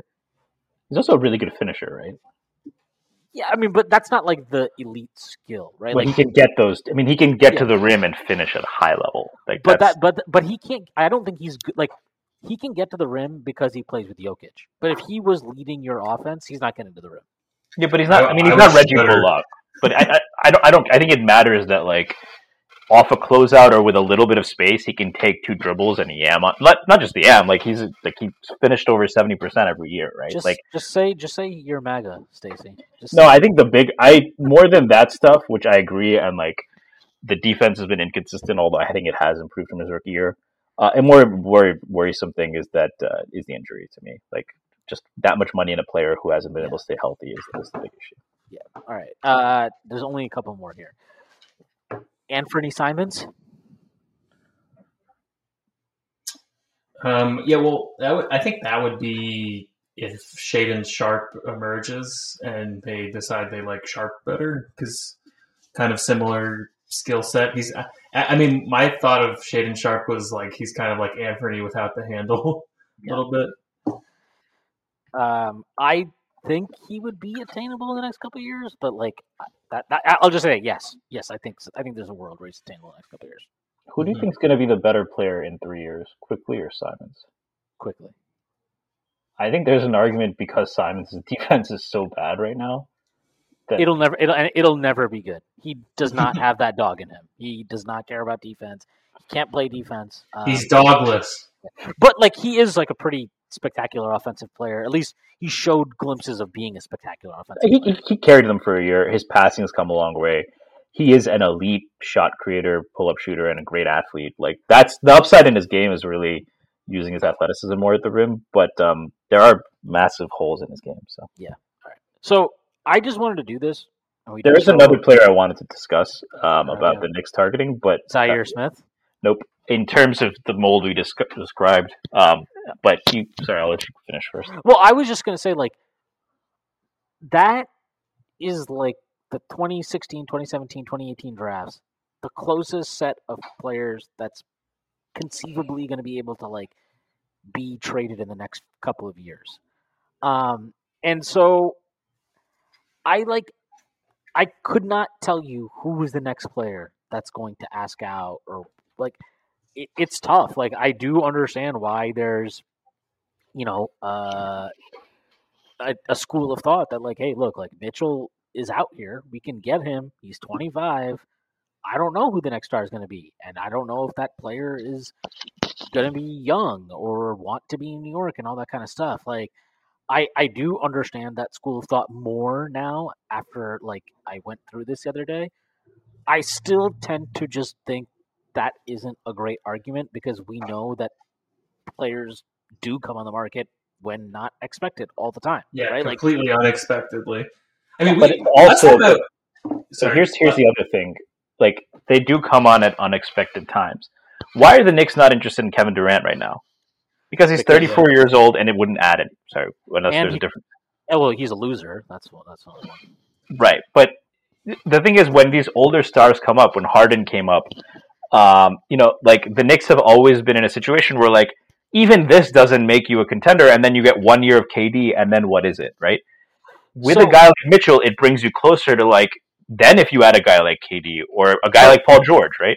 It doesn't matter they're old because you they now immediately vault you to that level. So, I I think that that's a good argument, but isn't that like let's say the Knicks this come this this year they come out they are forty seven and thirty five they get a six seed they push a team in the first round to six games or something like that. Okay, RJ like the all the young dudes are progressing nicely. You know, uh, Jalen Brunson is a hit of a signing. Hmm. Julius Randle bounces back, and either the Do we have Mitchell in this world? yeah, yeah, yeah. No, no, we don't have Donovan Mitchell in this role. Okay. Uh, Julius Randle bounces back, and whether that means that we're able to trade him for value or he's like a solid piece for us, whatever that is, that happens. Like, isn't that a situation then that if a KD was on the market all of a sudden, or like that you would be like, you know what, it might be worth it for us to go get this guy now. It might be worth it for us to give up all our picks Right. because if we add that MVP caliber player to this team, now all of a sudden we are we do have a chance to c- compete, and like that's kind of why I don't know. Like the Mitchell, it's it, the Mitchell trade. I, it's it's like a very fascinating situation because I think there are like there are arguments to go either way with it. I tend to be on the more conservative. Like I would probably just walk away and tell Danny Ainge to go fuck himself because I don't think I think he's asking for the a price that is that should be only paid for the type like Donovan Mitchell will probably be a first ballot Hall of Famer, but I think there's a difference between him being a first ballot Hall of Famer and somebody like Steph Curry or Giannis or Kevin Durant, right? Like like those guys are obviously just in a different class of player, and I think like Ainge is demanding a price that those guys were like I would feel comfortable giving up for them, but like at the same age, especially obviously, but even like if they were 30, 31, I would I would feel a lot better about it. But like, I don't know. I just the price he's asking for seems so bananas, and I feel like people are talking themselves into it because they're and I I, I struggle with this too because I've talked myself into it also. Like, it's because the Rudy Gobert trade has skewed perception of like what is acceptable value so much. Yeah, I mean, it's not just the trade; it's also because free agency has become a dead end. Mm-hmm, Good Um, point. Good point. that's why trade. I think trade values. I don't think that trend is going to go away. Um, the other thing, and Conrad, I'll let you hop in for a second, but the only other thing I'd add is that I don't think it's as simple as saying, well, the Knicks had a net rating that was 41. They should have had 41 wins. They only won 37. I don't think it's as simple as saying Brunson and the team like playing a little bit better gets them to 47 wins because as much as there was mismanagement, the Knicks do really struggle with fourth quarter store, scoring. Can Brunson be that guy to to remedy that? Fine, but that that is why the Mitchell thing is not so simple as it's just that you're adding a quote unquote star. It is specifically what he's good at, which is that is why this team underperforms, and that's why. Um, you know, even if they won 47 games, I don't think they would look quite that good in the playoffs just because that is the biggest hole, and that hole shows up more in the playoffs than regular season. So, but like, so just real quick there, like, if the Raptors could keep their core pieces but acquire Kevin Durant, like that team's a title contender, right? if the Raptors could, who are their core pieces? Barnes, so Pascal, Precious, Pascal's uh, Precious or not Precious, not Precious, uh, yeah. Pascal, Barnes, VanVleet. Uh, Not the there, there is another player who I did want to ask about. That's OG? yeah. Um, Well, okay, we'll we'll set that aside. Let's just, let's say let's just say for the argument's sake, OG is part of the core. So your your your lineup then after you get Kevin Durant, it would be VanVleet, OG, KD, Barnes, Siakam, some weirdo lineup like that. Right? That that team is a contender, I think, right? At the very least. Yeah. Okay. So what? Like that team had a very try hard, workman like 48 win season last year. They went into the first round, they played their hearts out, and then by game five, Philly figured it out and they smacked them around. And they looked out talented, outclassed, out everything. Okay. Um, and we also know that Philly didn't Barnes get hurt too? Barnes was hurt for the first game, but he came back and he was fine. Um, and then obviously my, Philly, we saw in the next round, like they were not even close to Miami, who Miami, they were not even close to Boston to me, but they somehow nearly almost won that series. So what the fuck? Um, but like my, all, all I'm saying is like, I think the Knicks could do that and like have a workman like try hard 47 48 win season and then get out talented in the first round but you would feel good about the odds of like well if we can keep our core pieces and add i don't know let's just say fucking tatum was on the market next year for some reason.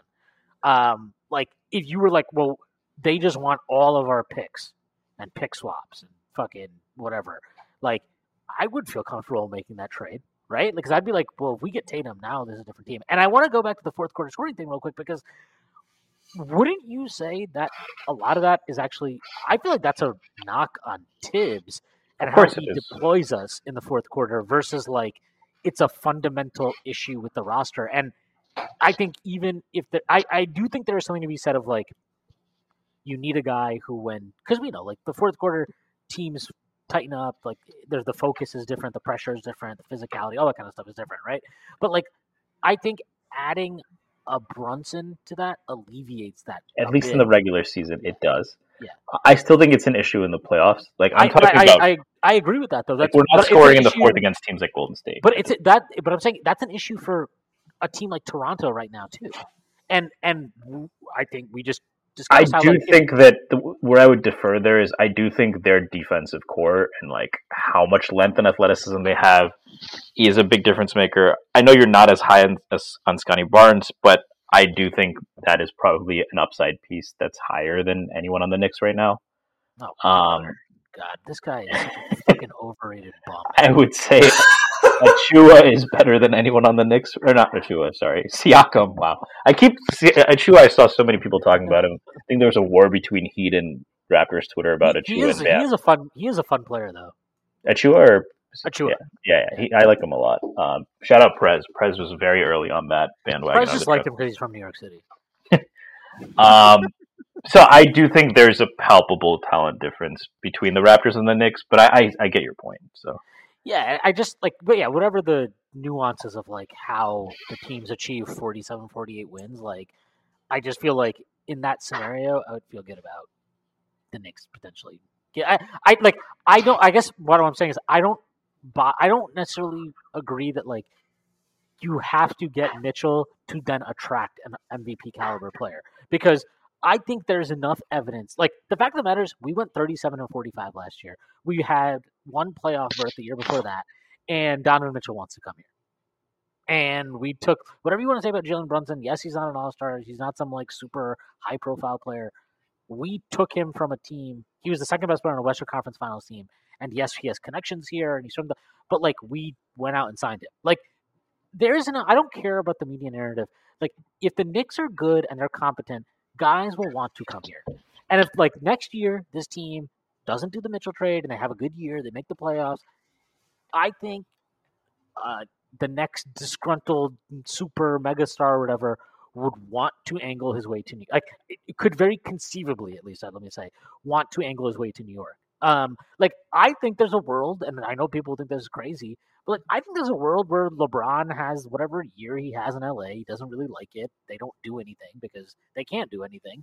Uh, and he's like, "Fuck this! Uh, why not go to New York or something like that?" who is Like- this? Sorry. LeBron, like I, I could Oh, see yeah. that. Yeah, well, that that would be like why the Westbrook thing might happen, right? Right. To clear to clear the cap space for him. Yeah, it, it's just like I, I think that there's like we you never know, right? That's the only thing we can say is that you Would never LeBron so a starting lineup of Quickley Brunson, RJ, Obi, LeBron, or LeBron and Mitchell, I guess. How do you LeBron and think- Robinson. How do you think LeBron would feel about playing off of Immanuel Quickley? Uh, I'm actually I'm dead serious. If we believe in our young core, I, I'll throw this to Conrad because I don't know if you are quite as high as, as Schwinn. Do you think adding like our young core intact plus Brunson and LeBron would make this team a title contender? Well, you know what though, no, I think I think it'd be pretty good. It wouldn't make us a title contender, but I think that that actually to me is an argument for trading for Donovan Mitchell because I think Donovan, RJ, LeBron is a is probably a title contender. And that's kind of, that's that is kind of my point, right? And maybe maybe it's the case that we are underrating the core, and they really would be that good next. But if we if we trade for LeBron, that is a basically you're getting a year or two. Um, no matter how much he wants to play with Bronny, I don't think he's going to be LeBron for until he's 44. So um, you're trading for a year or two to put yourself over the top. So unless you have like you have to have everything else in place at that point. And the question is, does trading for Mitchell get you closer to that? Or does keeping the young core get you closer to that? I think it's tough, but I think I would agree with Conrad that I think Mitchell ultimately is the piece that that gets you a little bit closer to being ready for that. Um, you know, the final piece. Yeah, see, like I would be in on trading for KD if we if we could swing a deal if we got Donovan Mitchell. Um, it would oh be God. Yeah, I, I, yeah, sorry, sorry to even bring up that, but you you guys wanted to bring back Kristaps, so whatever. Um, I the, uh, I would be so I would I, I it would be bad enough having to like rebrand myself as a LeBron fan uh, if we ever got LeBron, but man, I don't think I could do it with KD. I'd just be like I would just ignore that he was on the team. You would complain a lot about LeBron, by the way, Shwin. Uh, he does not get back on defense. It's Yeah, I- I Julius mean, I- Randle I- level. Oh, I, I, I know, and I, Just I like would- he's not Julius Randle on offense. So exactly like I can deal with Julius Randle level defense if you're LeBron on offense. you picture how annoying Julius Randle Twitter would be if LeBron was on the team, and like they would just be like apologizing for every fucking thing he did. but um, I I was just like maybe I don't know if we're closing soon, but like some just I had like two two points basically going through that. I know I know that I came down on like I don't think that Shai will be traded. But I know that the last time I was on this podcast, we talked about Donovan Mitchell. I don't know if you remember, Shwin. Um, and I was like, I think he might be available. And you were like, no, I don't think he's going to be available this summer. And you sort of talked me into him not being available. And I was like, uh, where I landed was, okay, I think maybe the door is like slightly cracked, that there's like a 5% chance that Donovan Mitchell is available this summer, right? And I think that if you ask me now about Shai, I would say, okay, I think there's a 5% chance that he might be available within the next two years, right? Or maybe the next year, I would say. Uh, There's probably a stronger chance within two years. But, um, and the idea that you would blow your chance at Shai, who to me is knocking on the door of being a top 15 player um, because you went for Donovan Mitchell, like that is a bad thing. so, uh, and I also, so that's my first point. Like, I, I think that if you're talking about if it's between those two players, hands down, I want Shai more than I want Donovan Mitchell. Um, and then I think the second thing is we were talking earlier, um, and Shwin and I were in a the Knicks After Dark spaces a couple nights ago. Um, partly like why I wanted to come talk on the pod is I thought it was interesting because we were kind of talking about, and Shwin talked on, t- touched on this a little earlier at the beginning of the pod, but um, like the whole thing about does Danny Ainge is his back against the wall does or does he have the leverage or whatever I think that they know that if the Jazz go into next season with Donovan Mitchell on the roster, which is a possibility, right?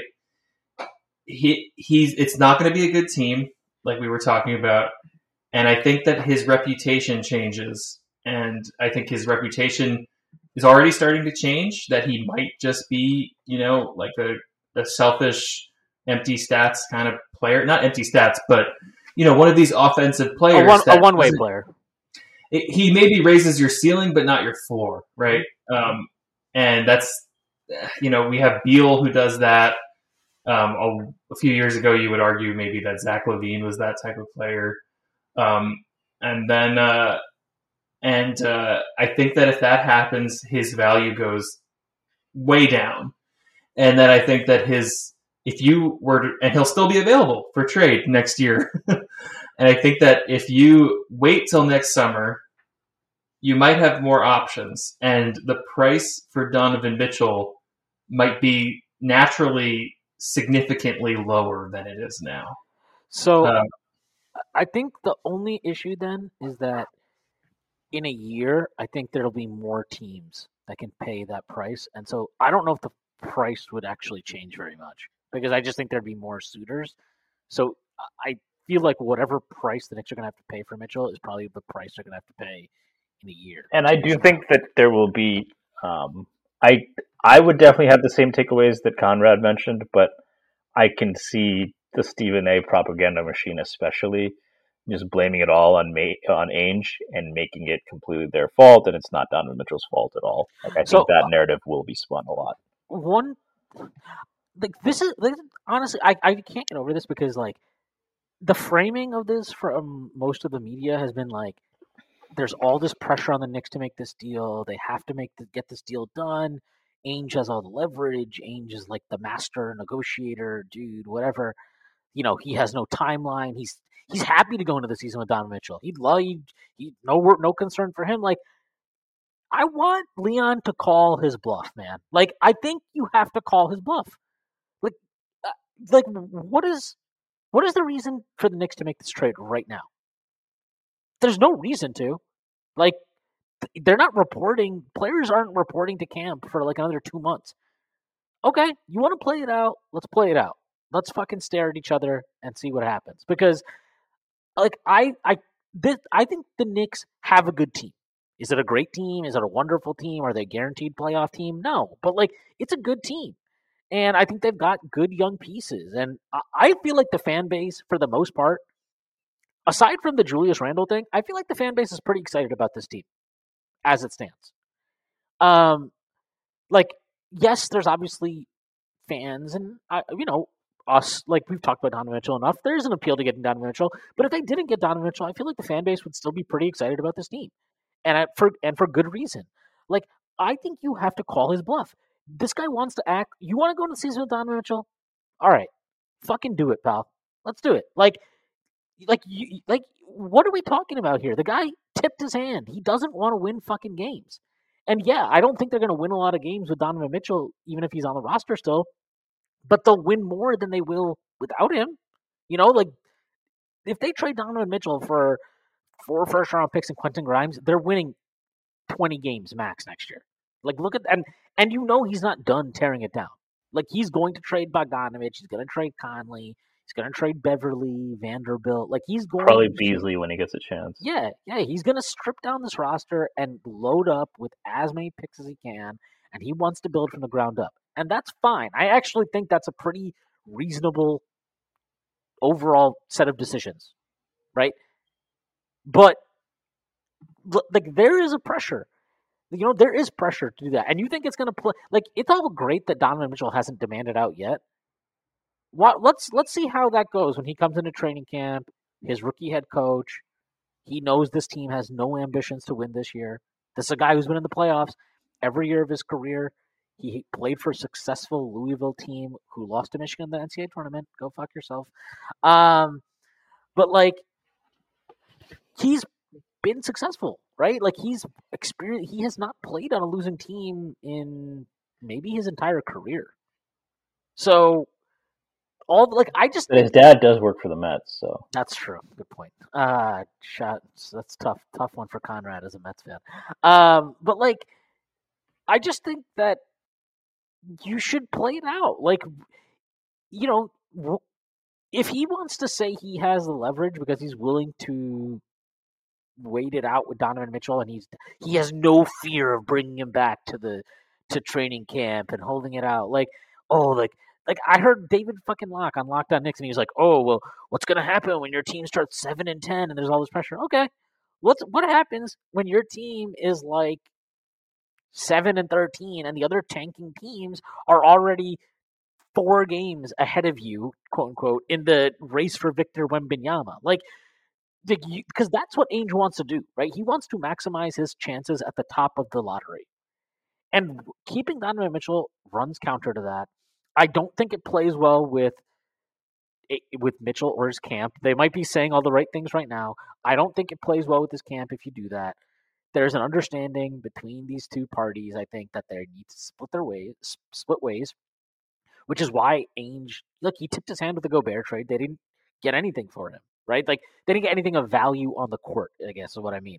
Like that's not a real retool trade. That is a blow it up trade, and he can claim all he wants until he's blue in the face and all these fucking loser piece of shit jazz fans that are fucking probably all racist scumbags uh you know they can all suck off danny ainge as much as they want oh fucking all-time traitor traitor danny like let me tell you something about danny ainge he basically got fucking fired from his last job because he was terrible for the last three or four years of it he he, he like he, this i know he's the master trade negotiator he, what what good trade did he make in Boston for the last three years he was there? Name me one. He, none. Because why? Because he's so fucking obsessed with value, he couldn't do it.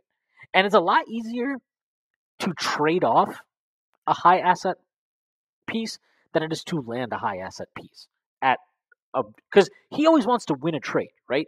It's easier to fleece someone when you're when you're selling the prized asset versus ripping somebody off when you're trying to acquire the prized asset.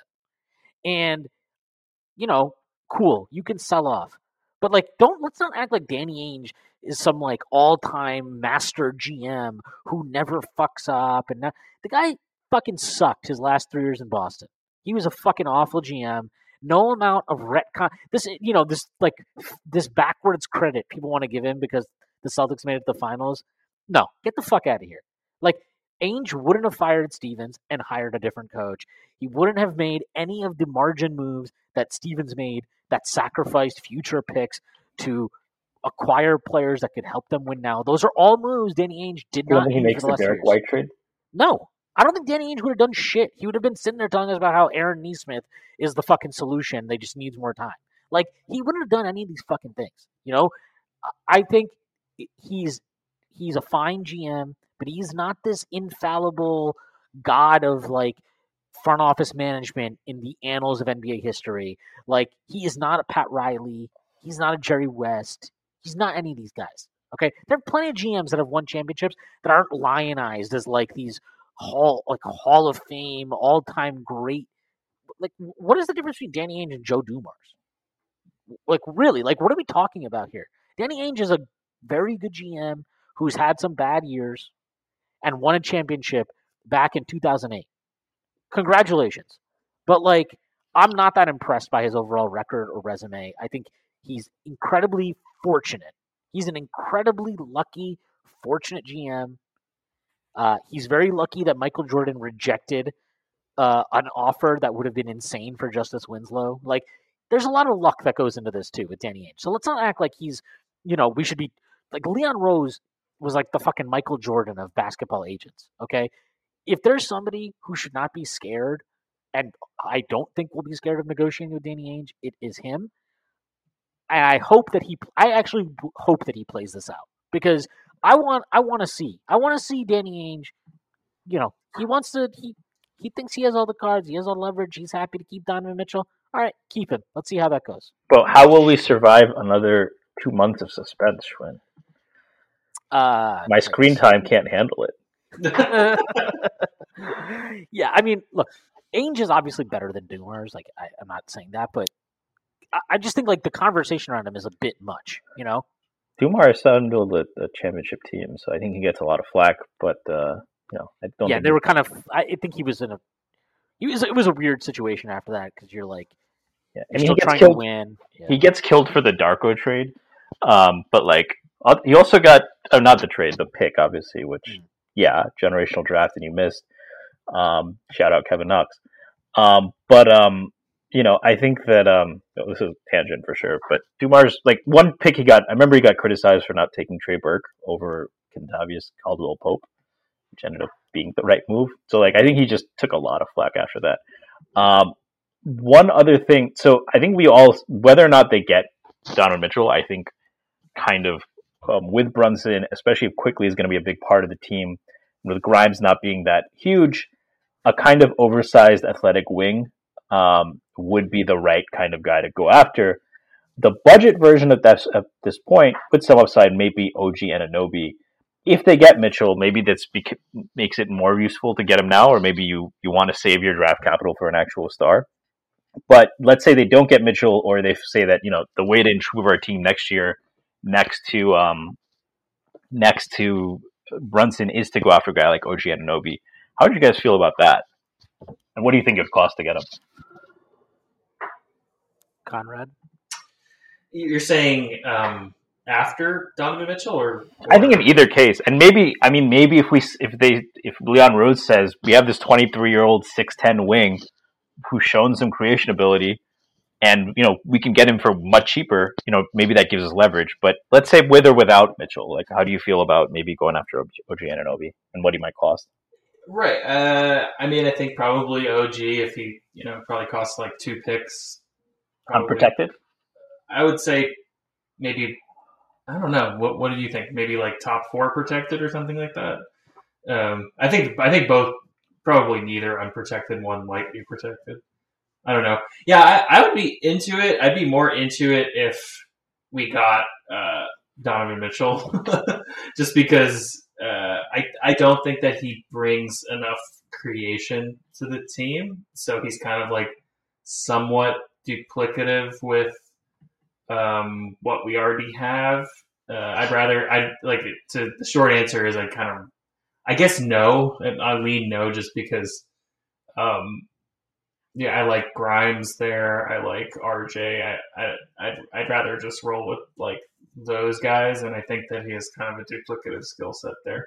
But but I, I definitely see the argument that like okay maybe he plays power forward Yeah. um, if Donovan Mitchell um, if Donovan Mitchell is here and uh, we get rid of Randle. That that's kind of I kind of be into that. Sure. Sure. Uh, um, I I don't care about OG Anunoby. I wouldn't trade for him unless we. To me, he's a player you go after if you already have your offensive centerpiece. So, if we had Donovan Mitchell, maybe I'd consider it. But at that point, like we're probably going to be, our assets will be depleted. I'm not sure you want to throw out another one to get him. Um, I don't know. I just the shooting is fine. I don't really like him as an on-ball creator at all. I don't think his passing is very good. I his feel, all that kind of stuff. Like he's not like a high-end offensive piece at all. Defensively, he's good. I do think he's a bit overrated. Like I don't think he's a lockdown dude. You just throw on an island against elite scorers and he shuts them up. Like I, I think he's he's very good. He's obviously very very capable of being an excellent cog on an excellent defense. Um, but like, is he a meaningful game changing type of talent? I don't see it. Uh, and so many people like people love the contract. The contract's what two got two years left on it. You're gonna have to pay the fucking guy. Um, you know, it's whatever. Like I, I don't. I'm okay on OG. I, I don't think he moves the needle enough for this team from where we are currently. Um, you know, if he was a free agent and you could just sign him, that's obviously a different scenario. But if you're talking about giving up value to go get him, I'm not really into that. Okay. Um, there's a few things there. So you mean because you talked about you know maybe this team as is, especially if uh, not last year's Julius Randle, whether that's him improving or just trade makes gets 47 wins. At that point, you would say that our biggest weakness was a um, an offensive centerpiece. That's the wording you used. Yes. Okay. What if you have faith? Like, do you think Brunson could ever be as good as Donovan Mitchell on offense? I think it's possible. Uh, not necessarily likely, but sure, possible. and especially because what the way I think about it is you have like Brunson. If you have Brunson, Grimes, RJ, Obi, and Mitchell uh, Mitchell Robinson, I think that could be a really good offensive team. Um, I think if you subbed in Quickley for either RJ or Grimes, in that same right because these are all guys that complement Brunson. So if Brunson is not as talented as Mitchell, but he he he will be surrounded by like besides Randle, everyone is an optimal supporting cast, ancillary supporting ball handler type player, right? Whether it's Grimes with his spacing, RJ and Quickley by being able to play the secondary ball handling role. Um, so at that point, I would wonder how much like it really depends if you think Brunson can be that guy in the playoffs, or if like, or or if they were to trade for a guy like Mitchell, or if they were to get that scorer down the road, like they just lack guys like OG on the roster, and if he's available for cheap, I mean, it would seem to make a lot of sense, right? Like six seven, six eight, athletic, long dudes who can guard multiple positions, shoot upper thirties from three. Like that is kind of that is really really valuable. And he's what twenty four. OG, yeah, OG's gonna be 25 now. Um, yeah, I- don't know, man. I just he does nothing for me. Like- Would you do it if it was just uh, one unprotected and one protected? Absolutely not for OG Anunoby. So you wouldn't trade a single unprotected. Would you trade would- two of the protected picks that we have? No, I don't. Oh. Okay. He doesn't stay healthy. Like he's like he's another guy that misses fucking time. All all he always misses time. His efficiency plummeted as soon as he had to do some type of self shot creation this year. Um, not to like unmanageable levels, obviously, still good, but like or passable anyway. Fifty five true shooting, not bad. Um, it's higher than RJ. I'll say that much. But like Wow, Tyrese just I know came a little. yeah, probably if he's listening. Um, but like I don't. Like, that's why like his playmaking sucks, which is why I don't really care. And he was at 20, 20 and a half usage this year. Like I, I don't what I don't care. I just don't care about this guy. Like what the fuck does that do for me? I think you're better off just keeping your assets and waiting. Like if, if you're not going to trade the assets for a star, given where the Knicks are, I think you're better off just holding them. Um, Would you like, change your mind if we did make the Mitchell trade? Does um, OG become more appealing in that case? Maybe, I guess. Like, I, I guess, yeah. But at that point, I think our assets would be so poor that I wouldn't want to.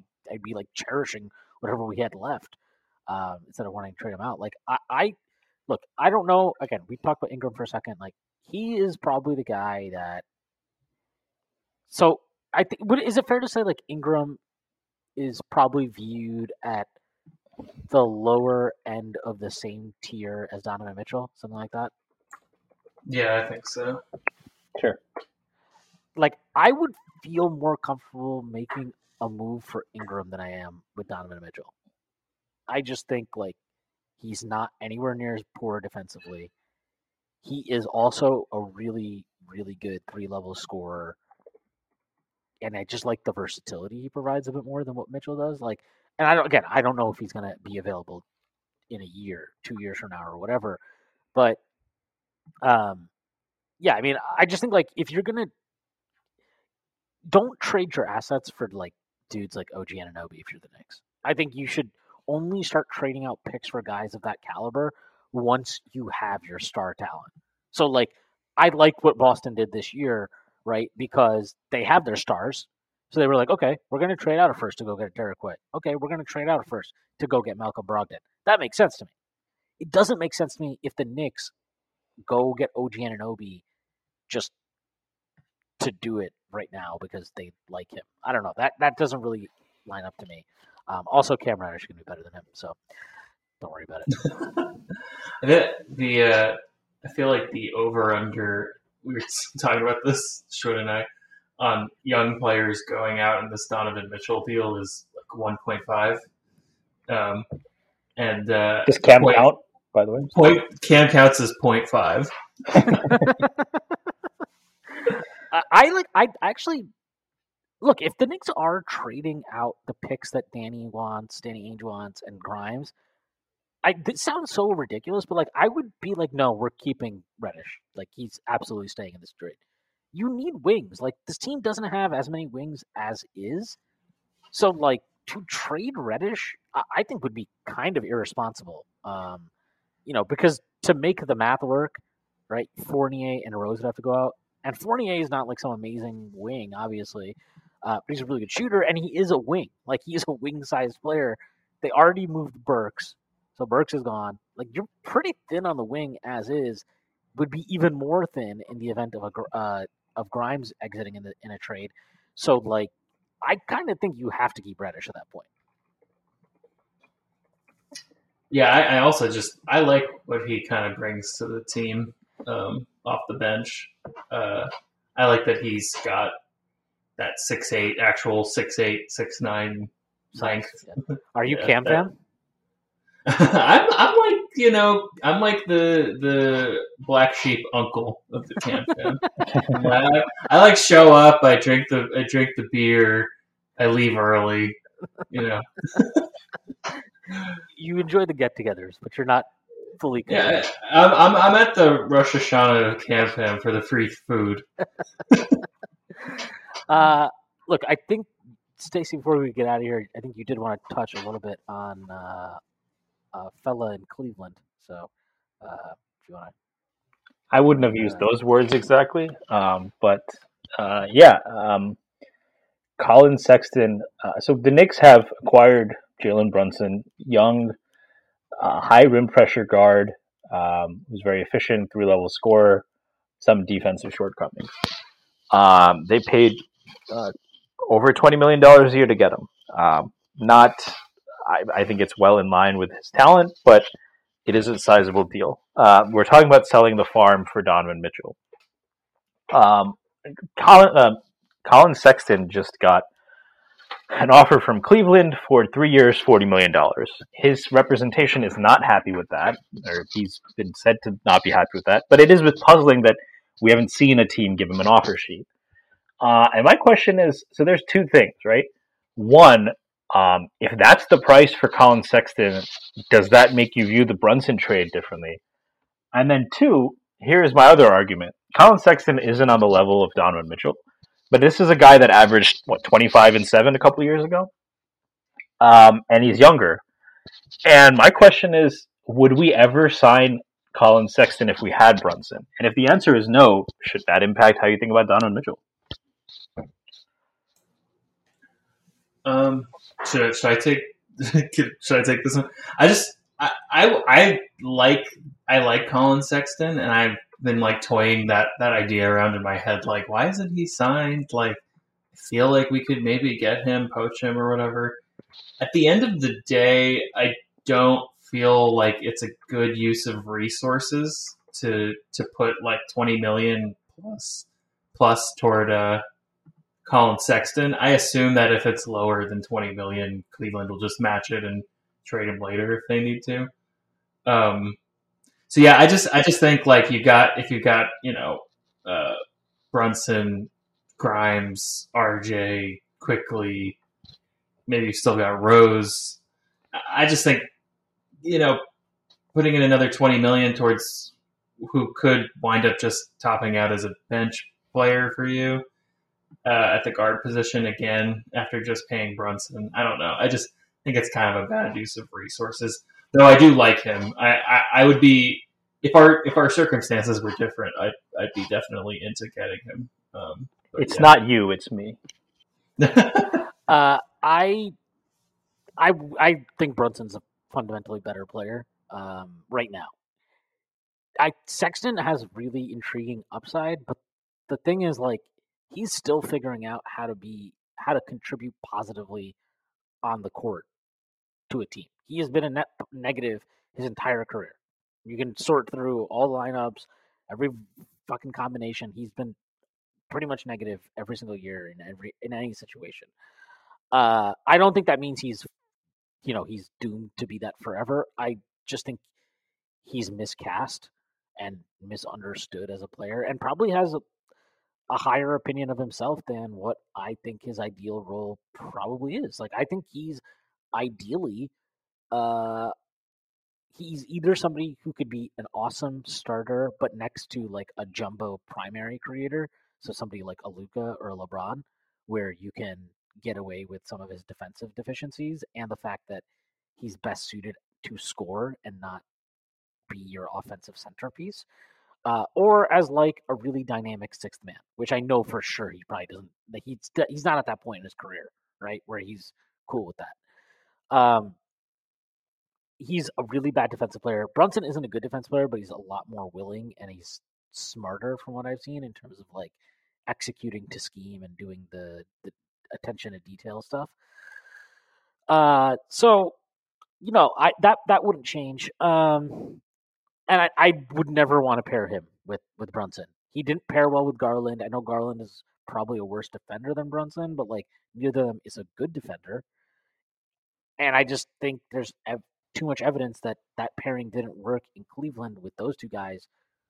Why would I believe it's going to work in New York with Brunson? Like I, I just don't see the argument. So, so the argument, so that brings me to the second question, which is, if those are all are the arguments for Sexton, I will say that if your argument is that he would have looked better next to a guy like Luka, um, it's fair to wonder how much if you flipped their context, right? Would Sexton maybe be the more highly regarded guy? But that aside, um, the question would be, um, you know, why if if that is the case, right? We're worried about you know acquiring a guy who clearly doesn't work next to another undersized guard. is that does that have any bearing on how we should look at this Donovan Mitchell trade? Um, I, I don't know. Uh, I, I have no idea. I, I think Mitchell's a just a more electric scorer than either of those guys. Uh, and the thing that's frustrating with Mitchell is like he has tools to be a plus offensive player or plus defensive. And you don't think Sexton does? Because Sexton's a bigger dude too. Like he's shown a lot of talent at the point of attack. I mean, he hasn't been a good defender since like He's shitty off ball, but I would say the one thing he has seemed to be good at is on ball point of attack defense. is he? I, I genuinely have no idea. I, I Yeah. I don't know. I just the Sexton thing is like there's too much shit you still he needs to figure out, and that you need to figure out around him. Whereas Donovan Mitchell, like whatever issues I have with it, I know what he is, and I know what he's going to bring, and I know what he provides, and I know he has shown he can score against elite playoff defenses. Like that has to factor in.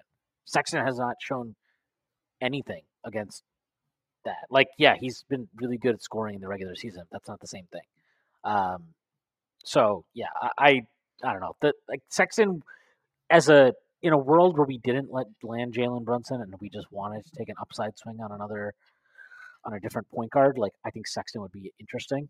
Um, but as things stand, like I, no, I, I don't see any reason or yeah, And the Sexton being available maybe for a discount like that, like maybe for half the price, doesn't make you second guess that Brunson would be there. Mm-mm.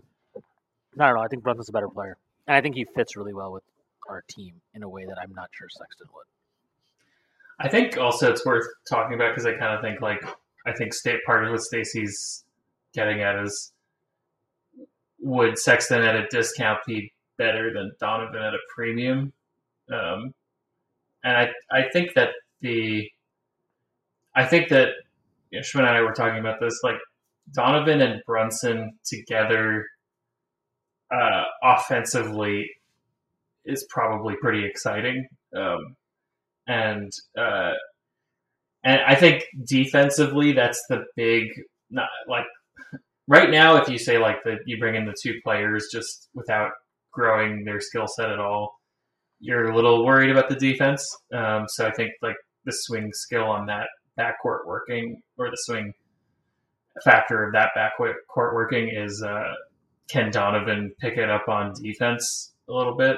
Um, but uh, I don't know if I am as excited, like Shwin is saying, like about the unproven high level of uh, unproven level of um, Collin Sexton's game next to uh, Brunson.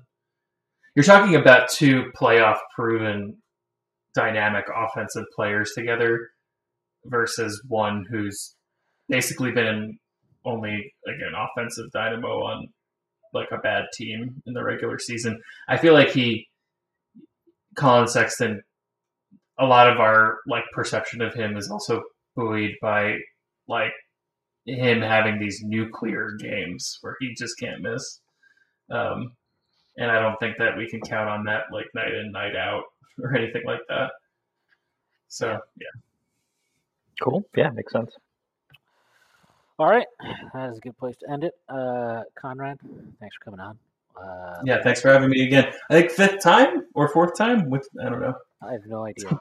Many times. No. Now Uh, just now it's in the rotation. So uh, let the people know where they can find you and plug anything you'd like to plug. Um, I'm sure people would like to know if you're ever making a new comic. yeah, uh, at Knicks Ill, um, Knicks Illustrated is the Twitter account that uh, I put out comics under. I haven't done one in like like six months or something because kind of the, the this I think most most of the listeners of this pod would agree that this last season was pretty uninspiring. Um, but yeah, maybe if I announce it here, like I'll actually hold myself to it. Is that I, I want to do uh, a series um, called "Graphic History of the New York Knicks," um, where I would go one by one, year by year, and sort of tell the story of the Knicks since they were formed. Um, I've been like doing some research on that and writing it out, and I think it could be pretty fun. I I don't know if I'll return to doing the comic the way I did during the 2021 season. Um, I don't know if I have that in me again. That was that was pretty tough, and uh, uh, but you know, you, I think I'll maybe I'll do that series graphic history of the New York Knicks. I'll put that out through at Knicks Illustrated or at Knicks Ill, um, and on my Twitter at Knicks Illustrated, uh, or on my Instagram at Knicks Illustrated. Sorry, Twitter is at Knicks Ill, Instagram at Knicks Illustrated, and uh, I've been thinking of just uh, doing a general NBA comic. Um, just like NBA Illustrated, uh, but I'd probably do that from my personal account, which is uh, at CS Roth. So you can look out for maybe those two things coming in the few mo- in the coming months. Word. Looking forward to it. Uh, Stacy, anything you'd like to plug? uh, no, not at the moment. Awesome. Great.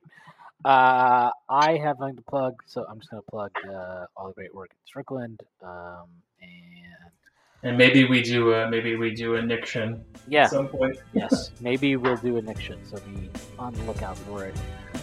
Other than that, I got nothing, so I hope everybody has a great week.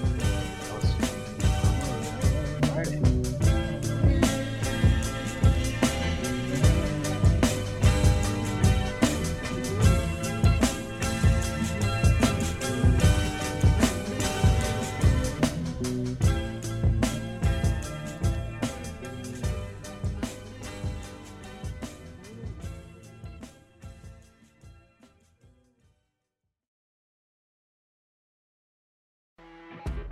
You know, when you're listening to a true crime story that has an unbelievable plot twist that makes you stop in your tracks? That's what our podcast, People Are the Worst, brings you with each episode. I'm Rachel. And I'm Rebecca. We're identical twins who love true crime cases that make you say, didn't see that coming, and we hate the people responsible for them. Listen to People Are the Worst now on Apple, Spotify, or wherever you get your podcasts.